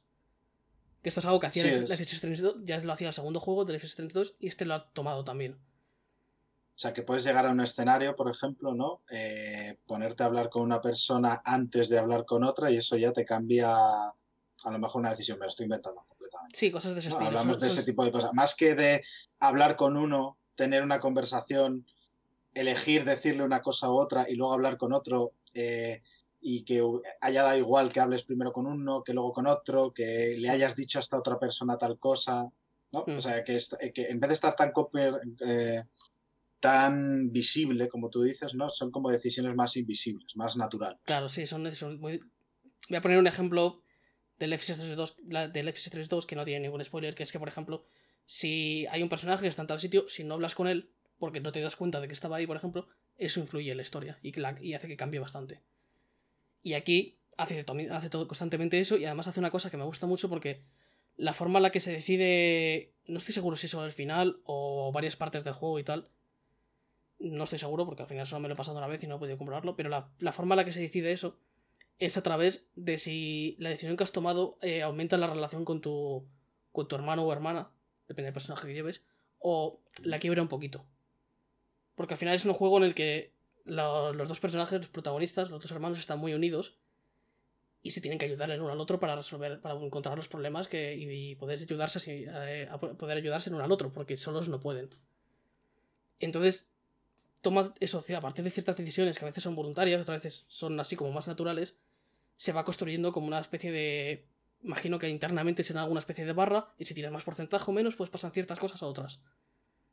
Y esto lo integran de forma eso, muy natural, te sea un iconito cuando se ha roto un poquito la relación o cuando se ha unido, dependiendo de las decisiones que tomes. Y eso influye en el final, y puede que también, no lo sé, pero tiene pinta de que también influye en otras cosas que ocurren durante el juego. Que esto, por ejemplo, también en is Strange 2 lo hizo también muy parecido. Sí, me gusta. O sea, yo es que el 2, como no lo he jugado, bueno, me, me Pues gusta mal. que vaya por esa dirección, la evolución de, Mm. de este tipo de juegos, porque aunque yo sé que se- han sido criticados mucho porque no son juegos, tal, no sé qué, a mí sinceramente me, me gustan bastante precisamente para cuando no te apetece jugar tanto. Mm. O sea, eso. precisamente lo que, lo que, le, lo que le critica a mucha gente me parece el valor, valor añadido para cuando no quieres ni pensar demasiado. Mm. Aquí es eso, son. Hace que toma eso mucho. Es que es muy parecido al FS3 2, al FS3 2 al final. Tanto la toma de decisiones como a nivel de mecánicas y todo eso es muy, muy similar. Y creo que es algo acertado porque el FS3 2, el FS3 2, ya no sé decirlo ya de tanto decirlo. Pero al final es un juego muy bueno y que hace cosas, cosas muy buenas y todo eso lo han copiado en este juego a hacer una experiencia más cortita y que habla de ciertos temas que me parecen bastante importantes de los que hay que hablar. Y encima los, los habla, habla muy bien de ellos. Y, pues, Y además teniendo tan cerquita otro ejemplo de personaje trans, eh, además en un juego bastante grande como es de, Mm. de Last of Us 2, mm, pues está, está bien que la industria, yo creo, ya abriendo un poco más el debate, vaya, se atreva ¿no? a meter este tipo de, de, de personajes que, joder, está- Mm. Están súper olvidados. y- Además que es un juego que no, no lo esconde en ningún momento que el personaje trans sea transexual porque en la primera escena No del es ni juego... sorpresa, no es... No, es- no, porque la primera escena del juego, igual que en los anteriores juegos que ha hecho, que ha hecho esta gente, puedes como interactuar un poquillo con la- las cosas que hay en el entorno. De si hay una foto, pues puedes acercarte a la foto y el personaje comenta algo. Esto ya lo llevan haciendo bastante tiempo. Y pues en la primera habitación donde empiezas, está, hay una caja con hormonas. Y, y una- una- un calendario donde te pone cuándo se tiene que tomar, tomar las hormonas. Lo- es tan natural que eso te lo muestra directamente. Es una de. Es transexual y ya está. Sí, no pasa el- nada. Es una persona más. El environmental storytelling, realmente. es Mm. Y es- un poco eso te lo lo- eso te lo pone en los cinco primeros minutos. y Después ya se va avanzando la historia. Ves cómo va conociendo personajes y cuando se dan cuenta de que es transexual, algunos reaccionan de una forma un poco distinta, otros se lo toman de la forma más natural posible. Y cuando eso ocurre es como muy agradable también. Porque das- te das cuenta de eso, de que, de que los personajes es- se lo toman perfectamente, que sea, que sea así. O sea, ya por mm, verlo un poco, poner un poquito el ribete, ¿tú realmente recomiendas este juego? O sea, ¿a quién recomendarías este juego? A JK Rowling. Hazte oír. eh, Mis dieces. No, realmente lo lo- es un juego que, que en general lo recomiendo bastante porque además es muy cortito y tal. se- y, y es un juego que es muy relajante también. está en el Game Pass. Está en el Game Pass, que eso siempre ayuda. Gracias, gracias Tito Phil por el Game Pass. Eh, y sobre todo es un juego muy relajante que se juega muy a gusto porque al final no tienes que... eh, las- Como las mecánicas son muy simples, pues tampoco tienes que... No te estresas en ningún momento jugando. eh, es muy cómodo de jugar. Y los temas que trata son muy interesantes. Tanto todo lo que, lo que he comentado de la transexualidad, de la ansiedad. Después también habla con cierto personaje, que tampoco quiero comentar cuál es, habla de, sobre, la, sobre la depresión. Y sobre todo es un juego que habla sobre cerrar viejas heridas y, la, y lo hace también de una forma muy, muy buena. Habla eso, de muchos temas muy, muy importantes y mm, que están muy al día además y creo que lo hace de una forma muy buena. El problema que tiene, que es muy similar al FS3, al FS3 2 en cuanto a mecánicas. Muy, muy similar. Sí, o sea que no desde ahí no, evoluciona, no evoluciona Claro, nada. no hay ¿no? ni- Es, es coger la fórmula y. Que bueno, a mí sinceramente tampoco me parece mal para este tipo de juegos. Lo malo es si, coge, si haces como Telltale y estiras el chicle hasta el infinito, que ahí Mm. pues evidentemente se parte. Claro, yo ya con este juego ya sé que empiezo a ver un poquito que la fórmula ya se empieza a estar agotada. Ya es el cuarto juego de este estilo. Pues, pues se viene ya- otro. Ahora no me acuerdo cómo se llamaba, pero creo que está por estrenarse otro dentro de poquito. Mm. De este estudio, además. Mm. O sea, Pues ya es- la fórmula como que ya se empieza a estar un poquito agotada, pero aún así es un juego que se disfruta mucho por, por todo lo que cuenta y por los personajes que da, da mucho gusto, la verdad. Y pues la verdad es que no hay mucho más que comentar, porque es que al final es un juego muy cortito y muy simple en cuanto, en cuanto a todo. Excepto por los temas que... Ah. Es simple, excepto por las cosas que no puedo hablar, porque ahí sí que es complejo. Twin Mirrors se llama el juego que digo. No Mm. sé si salió de hecho. Se supone que sale este año, de hecho. Mm. Bueno, pues nah, yo Sí, le sí. tengo bastantes ganas. Yo os animo a que, lo, pro- a que probéis porque creo que a todos los que estamos aquí- a todos los que estéis aquí os gustaría el juego, ¿eh? Por, eso, por los temas que trata principalmente y por los personajes que son, son maravillosos.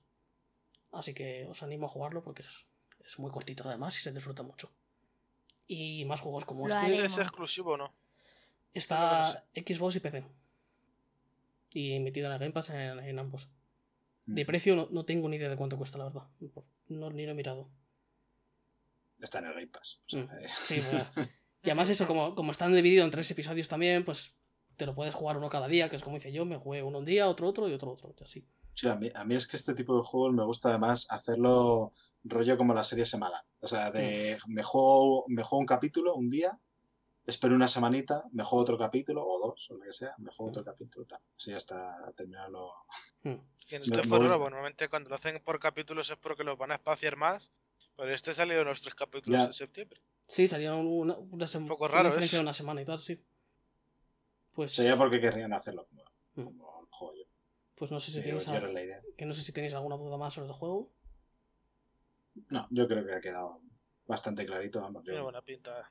A ver cuándo puedo encontrarle hueco para jugarlo, porque ahora mismo el Mario Galaxy me es está tema. quitando la vida. Ya eso, yo os, os animo a jugarlo porque es un juego que se disfruta mucho. Pero, Mario ta- pero, Galaxy, pero también mm, jugad a Life is Strange 2 porque es mejor juego, así que es uno de mis juegos Sí. favoritos del año pasado, de hecho, así que ese sí que Sí, sí. es realmente muy O sea, bueno. Del año pasado, Life is Strange 2 y Gears 5, ¿no? Es, Eh, es un poco No, realmente no. el Jin y el Yang. Realmente mi top del año pasado sería eh, Sekiro, Life is Strange 2 y después el Death Stranding. Uf, bueno, a ver, joder. Así que Malos juegos hay ahí, ¿eh? sí, sí, sí. La tontería. Bueno, pues yo decía que que, ten- que estaba que me quitaba la vida el Mario Galaxy, pero la verdad es que lo que me ha quitado bastante la vida hasta ahora es el siguiente juego que, que vamos a analizar, que es el Tony Hawk Pro Skater 1 más 2, que es un remake, en este caso sí que es remake, de los dos primeros juegos de la saga Tony Hawk, que si no la conocéis, es, es una saga que es realmente un género en sí mismo. Es un, un caso que a mí me resulta bastante curioso dentro del mundo de los videojuegos, porque fuera de, de él, del Tony Hawk, lo que es el juego de skate arcade, creo que poco ha habido. O sea, y de ese estilo.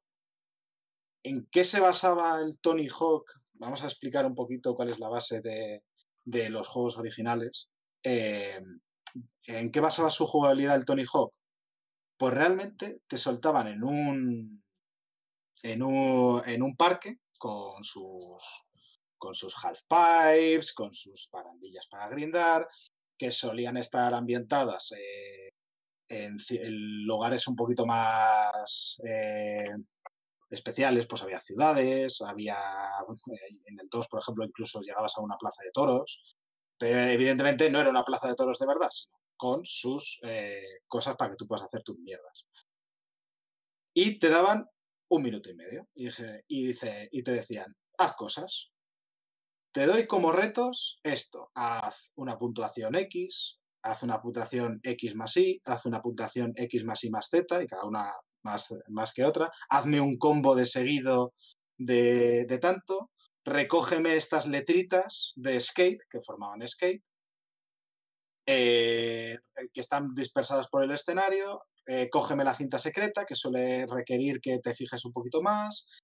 eh, recógeme un, una- otros coleccionables, bueno, es que no son coleccionables, recógeme en este tiempo, este, voy a llamarlo coleccionable, eh, unos coleccionables específicos de, de cada nivel, pues si estabas en un colegio, eh, recógeme, creo que eran pases de, de- de pasillo, típico americano, cosas así. Luego también que por el escenario como que suele ser saltar o hacer un wall ride, pasar por la pared de cierto, de otros elementos, o sea, todo es coleccionable más o menos, o haz trucos, o haz X truco en cierto lugar, pero realmente tú no tienes que hacer nada, nada de eso para jugar a Tony Hawk. Tú si quieres simplemente te pones y haces lo que quieras en ese minuto y medio. Es literalmente un sandbox, mini sandbox, muy mini sandbox, eh, de un minuto y medio en el cual te da un tiempo y haz lo que quieras.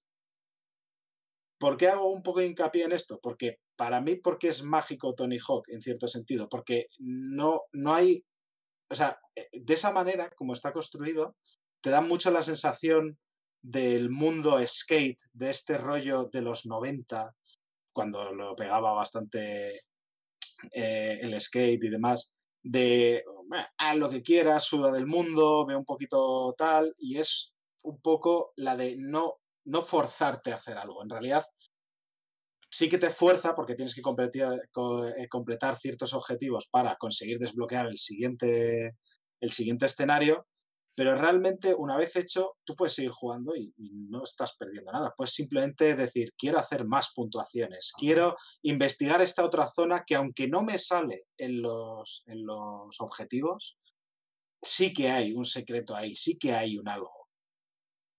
Y te da esa sensación de libertad que yo creo que para los que jugamos eh, al, al Tony Hawk en su día, a los Tony Hawk, creo que era lo, mágico de esos escenarios, de que te sueltan ahí y te proponen eso, pero tú lo haces un poco a tu gusto y lo exploras a tu gusto y haces un poco lo que quieres, te da esa libertad, que, es, que era difícil realmente de conseguir, porque ahora mismo quizás lo lógico, y creo que se han hecho experimentos después, sería eh, decirte, bueno, pues te hago el Tony Hawk mundo abierto. Pero en su día era muy difícil hacer ese tipo de cosas. Y sobre todo para que puedas grindar y todas las cosas. Y yo creo que lo, lo conseguía muy, muy bien el, el Tony Hawk. Luego, ¿por qué es arcade realmente el juego? Mm, Porque realmente la mayoría de los trucos que hay, aunque todos los trucos son reales, las combinaciones que puedes hacer son delirantes, son absolutamente... eh, o sea, no, no son posibles, son... eh, no, no puedes, no, no hay humano que sea capaz de hacer todo eso. De hecho, bueno, hay un, hay, una, hay un movimiento que es el wall ride, que es con tu patín ir por la pared, que desde ese wall ride puedes saltar otra vez. Evidentemente, pues a menos que te llames Super Mario, eso es imposible. ¿Me estás diciendo que un juego que se llama Tony Hawk ni siquiera sus movimientos puede, hacer, puede, puede hacerlos el mismo Tony Hawk? En fin, la Tony. Hawk puede hacer, En fin, la hipotenusa. Tony Hawk puede hacer los movimientos, lo que no puede hacer es todos esos movimientos. Y menos ahora que está el pobre ya un poco mayorcete, aunque te debo decir que a- Los anuncios de la tele son la hostia, ¿eh? Hicieron un vídeo, le hicieron un Se vídeo. pone un señor mayor ahí a, eh, hacer- a intentar hacer los trucos y se mete cada hostia al pobre. Joder. Es que una de las gracias del juego, o sea, era conseguir las cintas secretas, que las cintas secretas en el original, en esto no lo he comprado, pero en el original eran vídeos de hostias de los, de los propios de los propios skaters profesionales y era lo que te daba la vida. De decir, yo me, he- me he dejado sangre en los dedos para conseguir estas puntuaciones, conseguir esta puta cinta y de pronto vea para ver un vídeo de, de humor amarillo en este sentido. o sea, y dices, me sirve, me vale, está bien. Todo Yo- este yo lo veo bien. sufrimiento, bien, por ver a este señor eh, perder el equilibrio y darse con los huevos en una barandilla yendo a 50 metros de Además, este. muchas veces eh, algunos de los mapas de los originales, el 1 y el 2, son localizaciones reales que son sitios históricos donde se patinaba y algunos vídeos de, de skaters dándose golpes son en esas zonas que están recreadas en el Mm. juego. Por ejemplo, las escaleras míticas de la escuela del Tony Hawk's Pro Skater 2 son un sitio real donde se patinaba y hay un vídeo legendario de un, de un roller con, con dos patines que quiere saltar la, la barandilla, pega con uno de los patines y cae de morros en el suelo, que es un vídeo legendario, y es en esa localización. O sea que es un juego que, que- que es un juego arcade, pero que mm, respira amor por el skate, que es un deporte que nació de la imposibilidad de hacer surf. Esto eran Peralta y sus colegas que querían hacer surf, no podían y dijeron, ¿y si le ponemos ruedas a una zona de surf? Bueno, habrá que hacerla más pequeña, pero vale. Y luego empezaron a inventar trucos y luego llegó eh, eh, Rodney Mullen y los inventó todos él solo. Y, y el, amor, el amor que respira el juego, los juegos originales, por el skate es tremendo. Y el remake mantiene esa esencia de ese amor al skate, pero además añadiendo que, que la jugabilidad evoluciona, ¿no? Y, y a partir Sí, del a 3 y del iba. 4 cambia y, y puedes añadir combos muy locos, ¿no? Y, y hacer, eh, yo qué sé, eh, dos grabs, caer en, en un revert, pasar la manual, hacer tres flips, volver a caer en nose manual, eh, enlazarlo con un grid y hacer combos infinitos de millones de puntos que son maravillosos. O puedes también elegir jugar con la jugabilidad vieja. Y después de de, esta frase que- de Kerr que en, en chino antiguo, seguimos con la Es que, no quería, es que no quería entrar en tecnicismos porque cuando Claro. entras en la mierda del Tony Hawk parece que estás hablando en, en, en sánscrito. O sea, Sí, pero vamos, que, que lo, guay, lo guay de este remake para mí, aparte del modelado, del, rem- del remozado gráfico, que Sí. Tony Hawk nunca ha sido una saga que sea puntera en lo gráfico, que está bien el, remozado, está, está apañado, ¿no? Se ve, se ve nuevo en ese sentido. era lo esperable. O sea, a mí me parece Sí, muy correcto. lo, lo justificable, digamos, ¿no? Sí. Lo guay ha sido volver a... Hay un proceso muy raro en el que vuelves otra vez al, al hangar, y, pero no Ah, tú vuelves como empezaste por el 2. No, es igual, o en el uno en el almacén, es igual, donde sea. Pero vuelves al hangar y no, y no vuelves como cuando empezaste. Porque No. tus controles no son los mismos. Y como Sí, que yo te recuerdo decir, Kerr, que los controles son duros. Eso es lo que te son duros porque son muy fieles a los originales en ese sentido. Es un juego que te exige. Que para saber te exige. Pero su tutorial, por ejemplo, eh, es muy amable porque te dice, vale, vamos a aprender a hacer olis. El oli se hace así, mantienes la X y sueltas para saltar. Y te dice después, ahora practica todo lo que quieras. Cuando estés listo, siguiente lección. Eh, practica lo que te la gana y dice, siguiente lección. Ahora un kickflip. Eh, izquierda y cuadrado. Bien, ¿ya lo has pillado? Practica lo que quieras. Y te deja tu tiempo. ¿Por qué? Porque es un juego que requiere, requiere cocinarse a fuego lento. Sí, que Vas que aprendiendo lo las bueno habilidades. es que Claro. en esos momentos eh, no te hace como en otros juegos que te dice eh, ya, pero no te doy lo siguiente. Sino que en realidad tú en eso de práctica te sigue dejando completa libertad de si tú ya Sí, sí. sabes cómo grindar, ve a grindar. De, de de- hecho, de me pasó en el tutorial que, que el tutorial te empieza, "Eh, vamos a hacer un only. Y yo era como, bueno, es que me acabo de hacer un Misty eh, siete y pico girando como un loco, cayendo en el rev en la manual, más luego un lip trick y no sé qué. Es como, estoy muy por encima de este nivel. Y el juego te deja, no hay ningún problema. No te, no Uy, te- a, mí, no a te- mí me vino muy bien, ¿eh? Claro, pero no te cortan los controles. Es, es algo muy guay. Y lo que decías es eso, que cuando juegas la primera vez en- eh, a Tony Hawk, yo me acuerdo mucho del 2 porque fue el que, el que pillé con más ganas. más que me me, pilló- sí, yo me también. pilló fuerte. Yo recuerdo bajar la cuesta al hangar y, hacer dos trucos seguidos y flipar.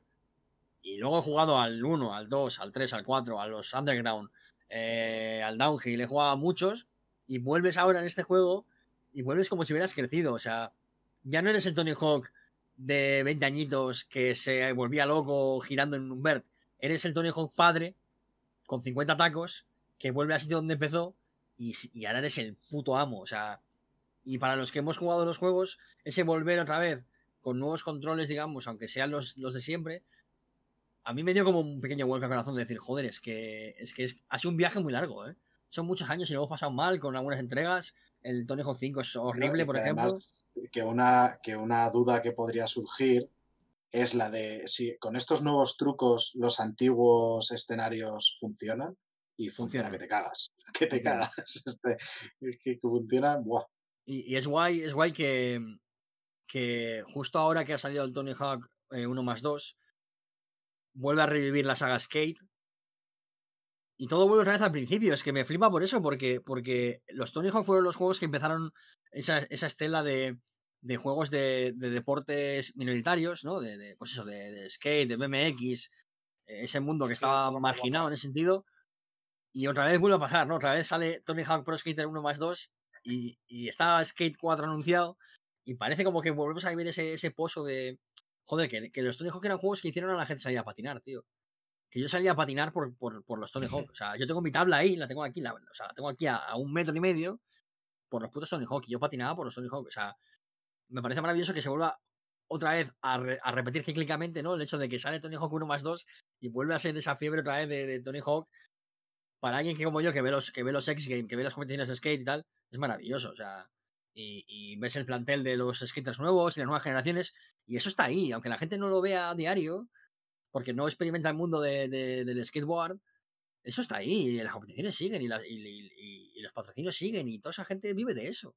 Y está guay que vuelva a traer de nuevo, y este juego es como un poco un brindis al sol en ese sentido, ¿no? Decir, pues sí, los juegos de skate no se han ido ni se van a ir porque el skate va a seguir perdurando.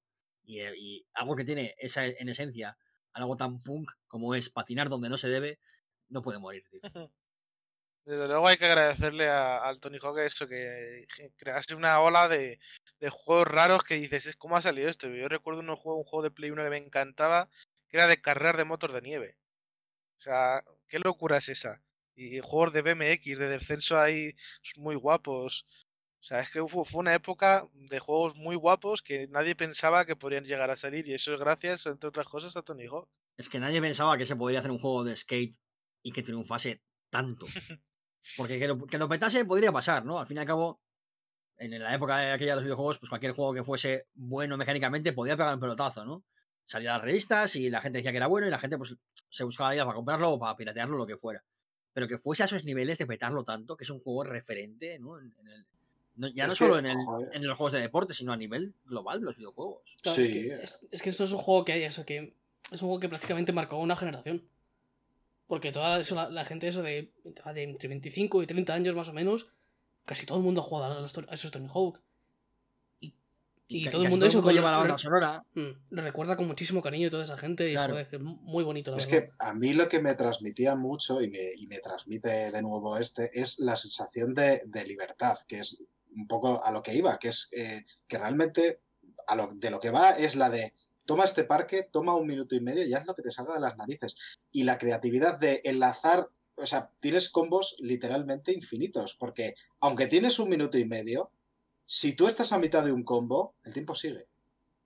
O sea, estás fuera de tiempo, pero tu combo sigue. Si eres capaz, puedes tirarte ahí media hora. Evidentemente eh, es muy difícil, pero la cosa es que eh, el, el sentir que lo estoy haciendo yo, que estoy haciendo el combo yo, que este combo que acabo de hacer es relativamente único y que es el que yo quiero hacer, o sea, sinceramente yo, pocos juegos me han dado ese, esa sensación de libertad, de, dentro, dentro de un videojuego, de haz lo que quieras. Haz- o sea, yo voy a hacer una confesión, uno de mis juegos favoritos es Rocket League, por ejemplo, pero lo que más le he echado horas de Rocket League no es a los partidos, es al modo entrenamiento eh, que te deja un balón y estás tú solo en el campo.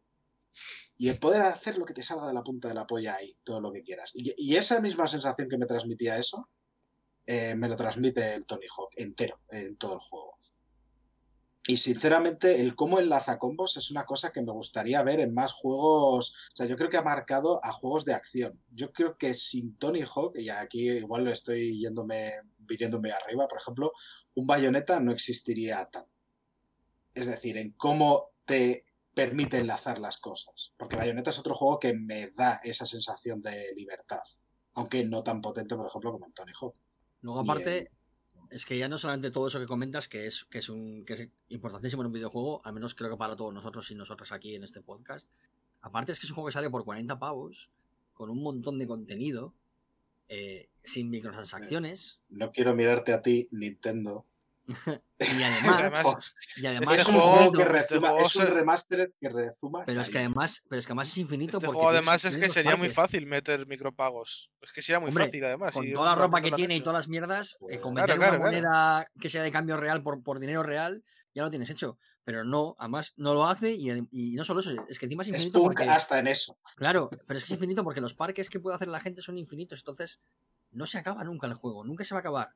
Además del online y tal, que bueno, que creo que para nosotros tiene menos interés, pero es que es un juego que tiene mucho contenido por 40 palos, que hoy en día es una locura, y encima con toda la nostalgia que conlleva. Y aparte de eso es que funciona muy bien, es que hoy en día se Es puede que jugar. sigue es funcionando divertido, es que- exactamente igual. es que no tenéis que- motivo para no comprarlo. O sea, el único motivo que tenéis para no comprarlo es que no os guste, eh, eh, o sea, que odiéis el skate por algún motivo que no comprendemos. Que os parezca una aberración del demonio y, y- y sea la manifestación de Satanás en la tierra. Si Yo no, voy a no hay, poner no hay una- manera de comprarse este juego. Una pequeña pega. O sea, una cosa que hubiese estado guay en el juego, y no lo digo por mí, eh, es que pudieses meter tus propias canciones. Porque a mí la banda sonora me parece increíble. Increíble. O sea, los nuevos añadidos que han hecho me parecen todos buenos. Y eso me parecía difícil superar. O sea, esta banda sonora de este juego creo que supera a las de los originales. En parte porque la contiene, pero porque los nuevos añadidos aportan mucho.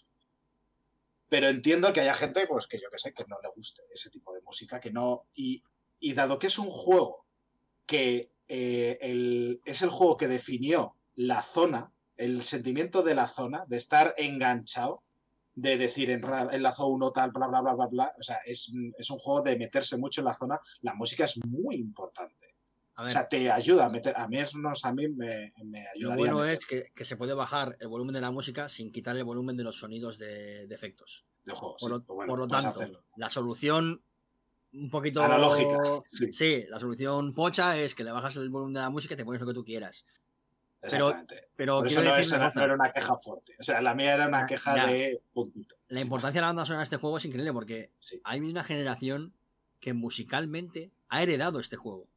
Es decir, mi generación, Hombre, la generación que tiene son 25 30 años, lo que decía Maxi antes, es gente que ha, que ha encontrado bandas jugando al Tony Hawk. O sea, es, Sí, es el, sí, sí. el ¿qué, es- qué suena este mes de Spotify sin que exista Spotify. O sea, tú Mm. llegabas ahí, te ponías el disco y decías, qué guapa es esta canción, ¿cuál es?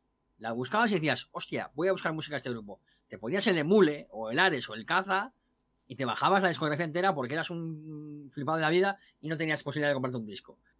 Pero descubrías bandas y de ahí pasabas a otras bandas y yo, parte de mi, de mi conocimiento musical de, de- de algunos géneros nace de los videojuegos y en concreto hay muchas bandas que yo conozco gracias a Tony Hawk. O sea, que es que parece una tontería, pero si me pongo a pensar en cuántas bandas he encontrado a través de lo que yo escuchaba en Tony Hawk, no son pocas, ¿eh? Y ojito con esto. O sea, creo que es un valor añadido que, que su- ahora es más difícil de, de contemplar porque los juegos tienen grandes bandas sonoras y grandes músicas.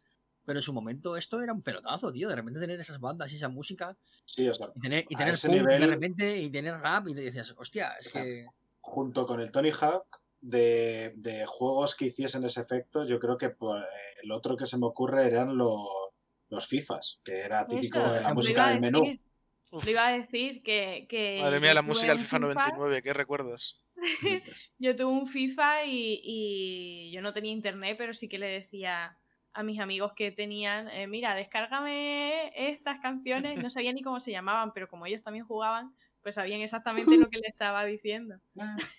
Claro, claro, es que de- Yo me acuerdo de esta, esta de Sponsor Brothers Square Pot Now, que ahora salen en un anuncio de coches.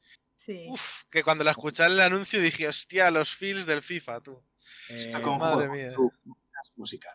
Sí, sí, eh, te voy a decir, solamente- visto con juego, tu podcast que va de videojuegos, pero en realidad es de música. ¿eh? No, pero joder, Cold Drain, por ejemplo, que es un grupo que me encanta, lo descubrí por el, por el Pro. O sea, que te quiero decir que, que es que, que parece que no, pero oye, que está ahí, que eso es un valor añadido, que, que, que joder, que está guay, tío, yo qué sé. Y habrá gente joven hoy en día, gente que tenga 15 años, que diga, qué guapo el Tony Hawk, me lo voy a comprar. Y de repente descubra grupos que para él serán una novedad y para nosotros que somos unos carcas serán el día a día. Y a lo Ujú. mejor le Lloramos, gustan, lloramos por esos grupos. Claro. Y, y de repente ves que chavales de 15 años y chavalas de 15 años, porque también patinan mujeres, por cierto, eh, eh, de- developers del mundo y CEOs del mundo. Las mujeres también juegan a videojuegos y también patinan. Y algunas son jodidamente buenas. Eh, joder, van a descubrir estos grupos, tío, y eso está guay. Es, es como un. Como pasar la antorcha olímpica, ¿sabes? Es como el legado de decir, mira, vosotros ahora vais a gozarla con este juegardo y ojalá signifique el renacer de los juegos de skate, de verdad, porque es que hay pocas cosas más divertidas que patinar, de verdad. Es La una cosa verdad tan es que- y tan liberadora a la vez que es que no lo patinas. La sensación de la que estabais hablando de, de que tú puedas irte y explorar con el skate y mm, la sensación de libertad de la que hablabas antes, Mariola, yo creo que, que también se mezcla mucho con, con la sensación de la infancia de real de irte a darte hostia con Sí. el, con el, con los patines o con el skate o lo que sea y, y explorar. estar ahí ensayando y explorando hasta que te sale y lo vuelves a hacer y vamos, es que es así, si, es que es si real. alguna habéis patinado alguna vez, habéis hecho skate alguna vez, habéis ido con colegas a patinar, eh, el sentimiento que hay cuando alguien intenta un truco nuevo, por ejemplo, alguien, que, alguien nu- nunca ha hecho un kickflip en su vida y lo intenta una tarde y de repente le sale, o sea, es, esa euforia se vive en pocas cosas, de verdad. O sea, es con, este tipo de deportes se vive eso muy bien porque además aunque es un deporte competitivo cuando se compite a nivel a nivel élite en realidad es un es un tiene un sentimiento de comunidad no y de la gente se ayuda inventa trucos los comparte etcétera y de verdad que, que esa ilusión y esa magia del skateboard está, está en Tony Hawk Pro Skater 1 más 2 y de verdad que es que si habéis patinado alguna vez en vuestra vida y habéis sacado un truco y habéis empezado a gritar y a correr como locos este juego es eso es eso lo. Yo no he patinado, pero yo he practicado varias. O sea, he practicado eh, malabarismos, varios tipos, eh, contact ball y demás. eh, me gustaba hacer además también muchas piruetas y demás. Y entiendo el- ese sentimiento. Y es lo que te transmite el juego, realmente. El, en este caso el kickflip es automático, te va a salir siempre, pero el ser capaz de hacer ese combo chulo, guapo, es lo que te vende. Por eso es arcade, porque el hacer el click- kickflip no es difícil, es una combinación de botones cualquiera. Pero el combo guapo, sí, y es la misma sensación. Por cierto, un apunte también que damos poco valor muchas veces a los sonidos de los juegos, no a la música, sino a los sonidos, pero el- hay pocas cosas más características que el sonido de cuando haces un, un truco especial en Tony Hawk. Sí, sí, sí. Es sí, un sí, sonido maravilloso. Junto maravilloso. con el sonido de recoger monedas del Mario, creo que los más orgásmicos de los sonidos más orgásmicos que de los videojuegos. Es que, O sea, es que está sonando el Bueno, patín. dar, mochas en el, dar mochas en el Battlefield 1 también está ahí, ¿eh? yo creo, Max. Me, ofende, me que no se haya mencionado la superescopeta del Doom. me ofende. La escopeta del Doom, y aquí va la cosa, es cuando ejecutas la acción. Sin embargo, aquí es cuando has terminado la. O sea, tú has conseguido hacer ese truco. Mm. Sin embargo, en la escopeta tú puedes estar disparando al aire, que va a sonar exactamente Por igual. eso de bien. decía el sonidito, el sonidito del Battlefield 1 de cuando metes la mocha y suena el sonidito específico de la mocha, eso da también. Yo os digo de verdad, ese, ese, ese chan que suena cuando haces un truco especial es tan satisfactorio, ¿verdad? Sí, O sea, Uno, lo enganchas con otro, lo enganchas con otro, y tú ya estás y con los pantalones eh, por las rodillas realmente, porque no puedes evitarlo. Modo tienda de campaña. Sí, sí, o sea, es uf, maravilloso. Y de repente te petes una hostia y tú, me cago. en-". Bueno, es una cosa. También te digo una cosa, es el juego perfecto para la gente como Gatillazo. yo, la gente como yo, que ya es vieja, que no, que si salgo ahora a patinar me daría una tal hostia que acabarían en urgencia seguramente. No, Y hombre, que menos- no somos viejos. Yo soy viejo, es lo que hay. No Me estoy estás ahora para, no, no estoy ahora para hacer un 360 flip, no me da la vida. Los 30 son los nuevos 20. Sí, seguro. Eh, Más desde el quisiéramos. 30 te digo, no. Los Más 30 quisiéramos. Los 30 son los 30, no te engañes. Pero Pe- sí, peor, peor, peor es ser como yo, que soy el joven, pero en espíritu el más viejo. Eso es verdad. Pero vamos, es el juego, o sea, es el juego de los viejóvenes, completamente, el que define viejoven, pero no podría estar más vigente ahora mismo, Exacto. sinceramente. o sea, mm, es redescubrir lo guapo que estaba en los 90. El equivalente es cuando, cuando vas a un concierto y está el chaval de 15 años acaba de subir la banda y el, y el heavy viejo de 50 años borracho. Sí, ¿qué es- dices? nosotros somos el viejo de 50 años, evidentemente. Y es eso, es eso. Esa, esa comunión entre dos generaciones diferentes, eh, una muy pesada y borracha, que somos nosotros, diciéndole a los chavales, madre mía, qué guapo el grupo, eh. yo lo escuchaba cuando, cuando se llamaban de otra manera y, y tocaban eh, folk eh, en ruso. ¿Cómo Y se llama ese grupo que comentas? Dicen? Joder, no lo sé, pero me encantaría, ¿eh? es el nombre. Pero luego se pusieron a tocar punk. Eso es. Como seguía diciendo, eh, Mixto con Juego, vuestro podcast musical, creo que va tocando a su fin, si os parece bien. Así que os vamos a dejar con unas notas musicales, como no, porque siendo este el programa del espacio y musical que te enseña inglés, nos vamos a ir despidiendo. Yo lo único que me queda es dar las gracias a vosotros, eh, Kerr, Raúl, Pelusa y Sergio, por acompañarme. A ti, por supuesto. Y A ti por dirigirnos. Que además, además hoy, hoy has tenido trabajo especial porque hemos tenido que ir ahí pimba, pimba, pimba con, el- con lo del principio y Y ahora mismo el reloj. la- Voy a Has- sacar el látigo, ha tenido que sacar has, el látigo. has dirigido como un director de orquesta, ¿eh? Así que Sí, sí. las gracias hoy De, a ti. de- una orquesta de pueblo, pero. Te la has currado. El En vez de una Dudamel- batuta, en vez de una batuta, unas tijeras. Así. momento de cortar. Y pues, sobre todo daros gracias a vosotros y vosotras por escucharnos, que es la razón por la que estamos aquí, y, y no pues en un bar tomando una cerveza y diciendo las mismas tonterías realmente. Así que muchas gracias y hasta la próxima. Adiós. Adiós. Adiós.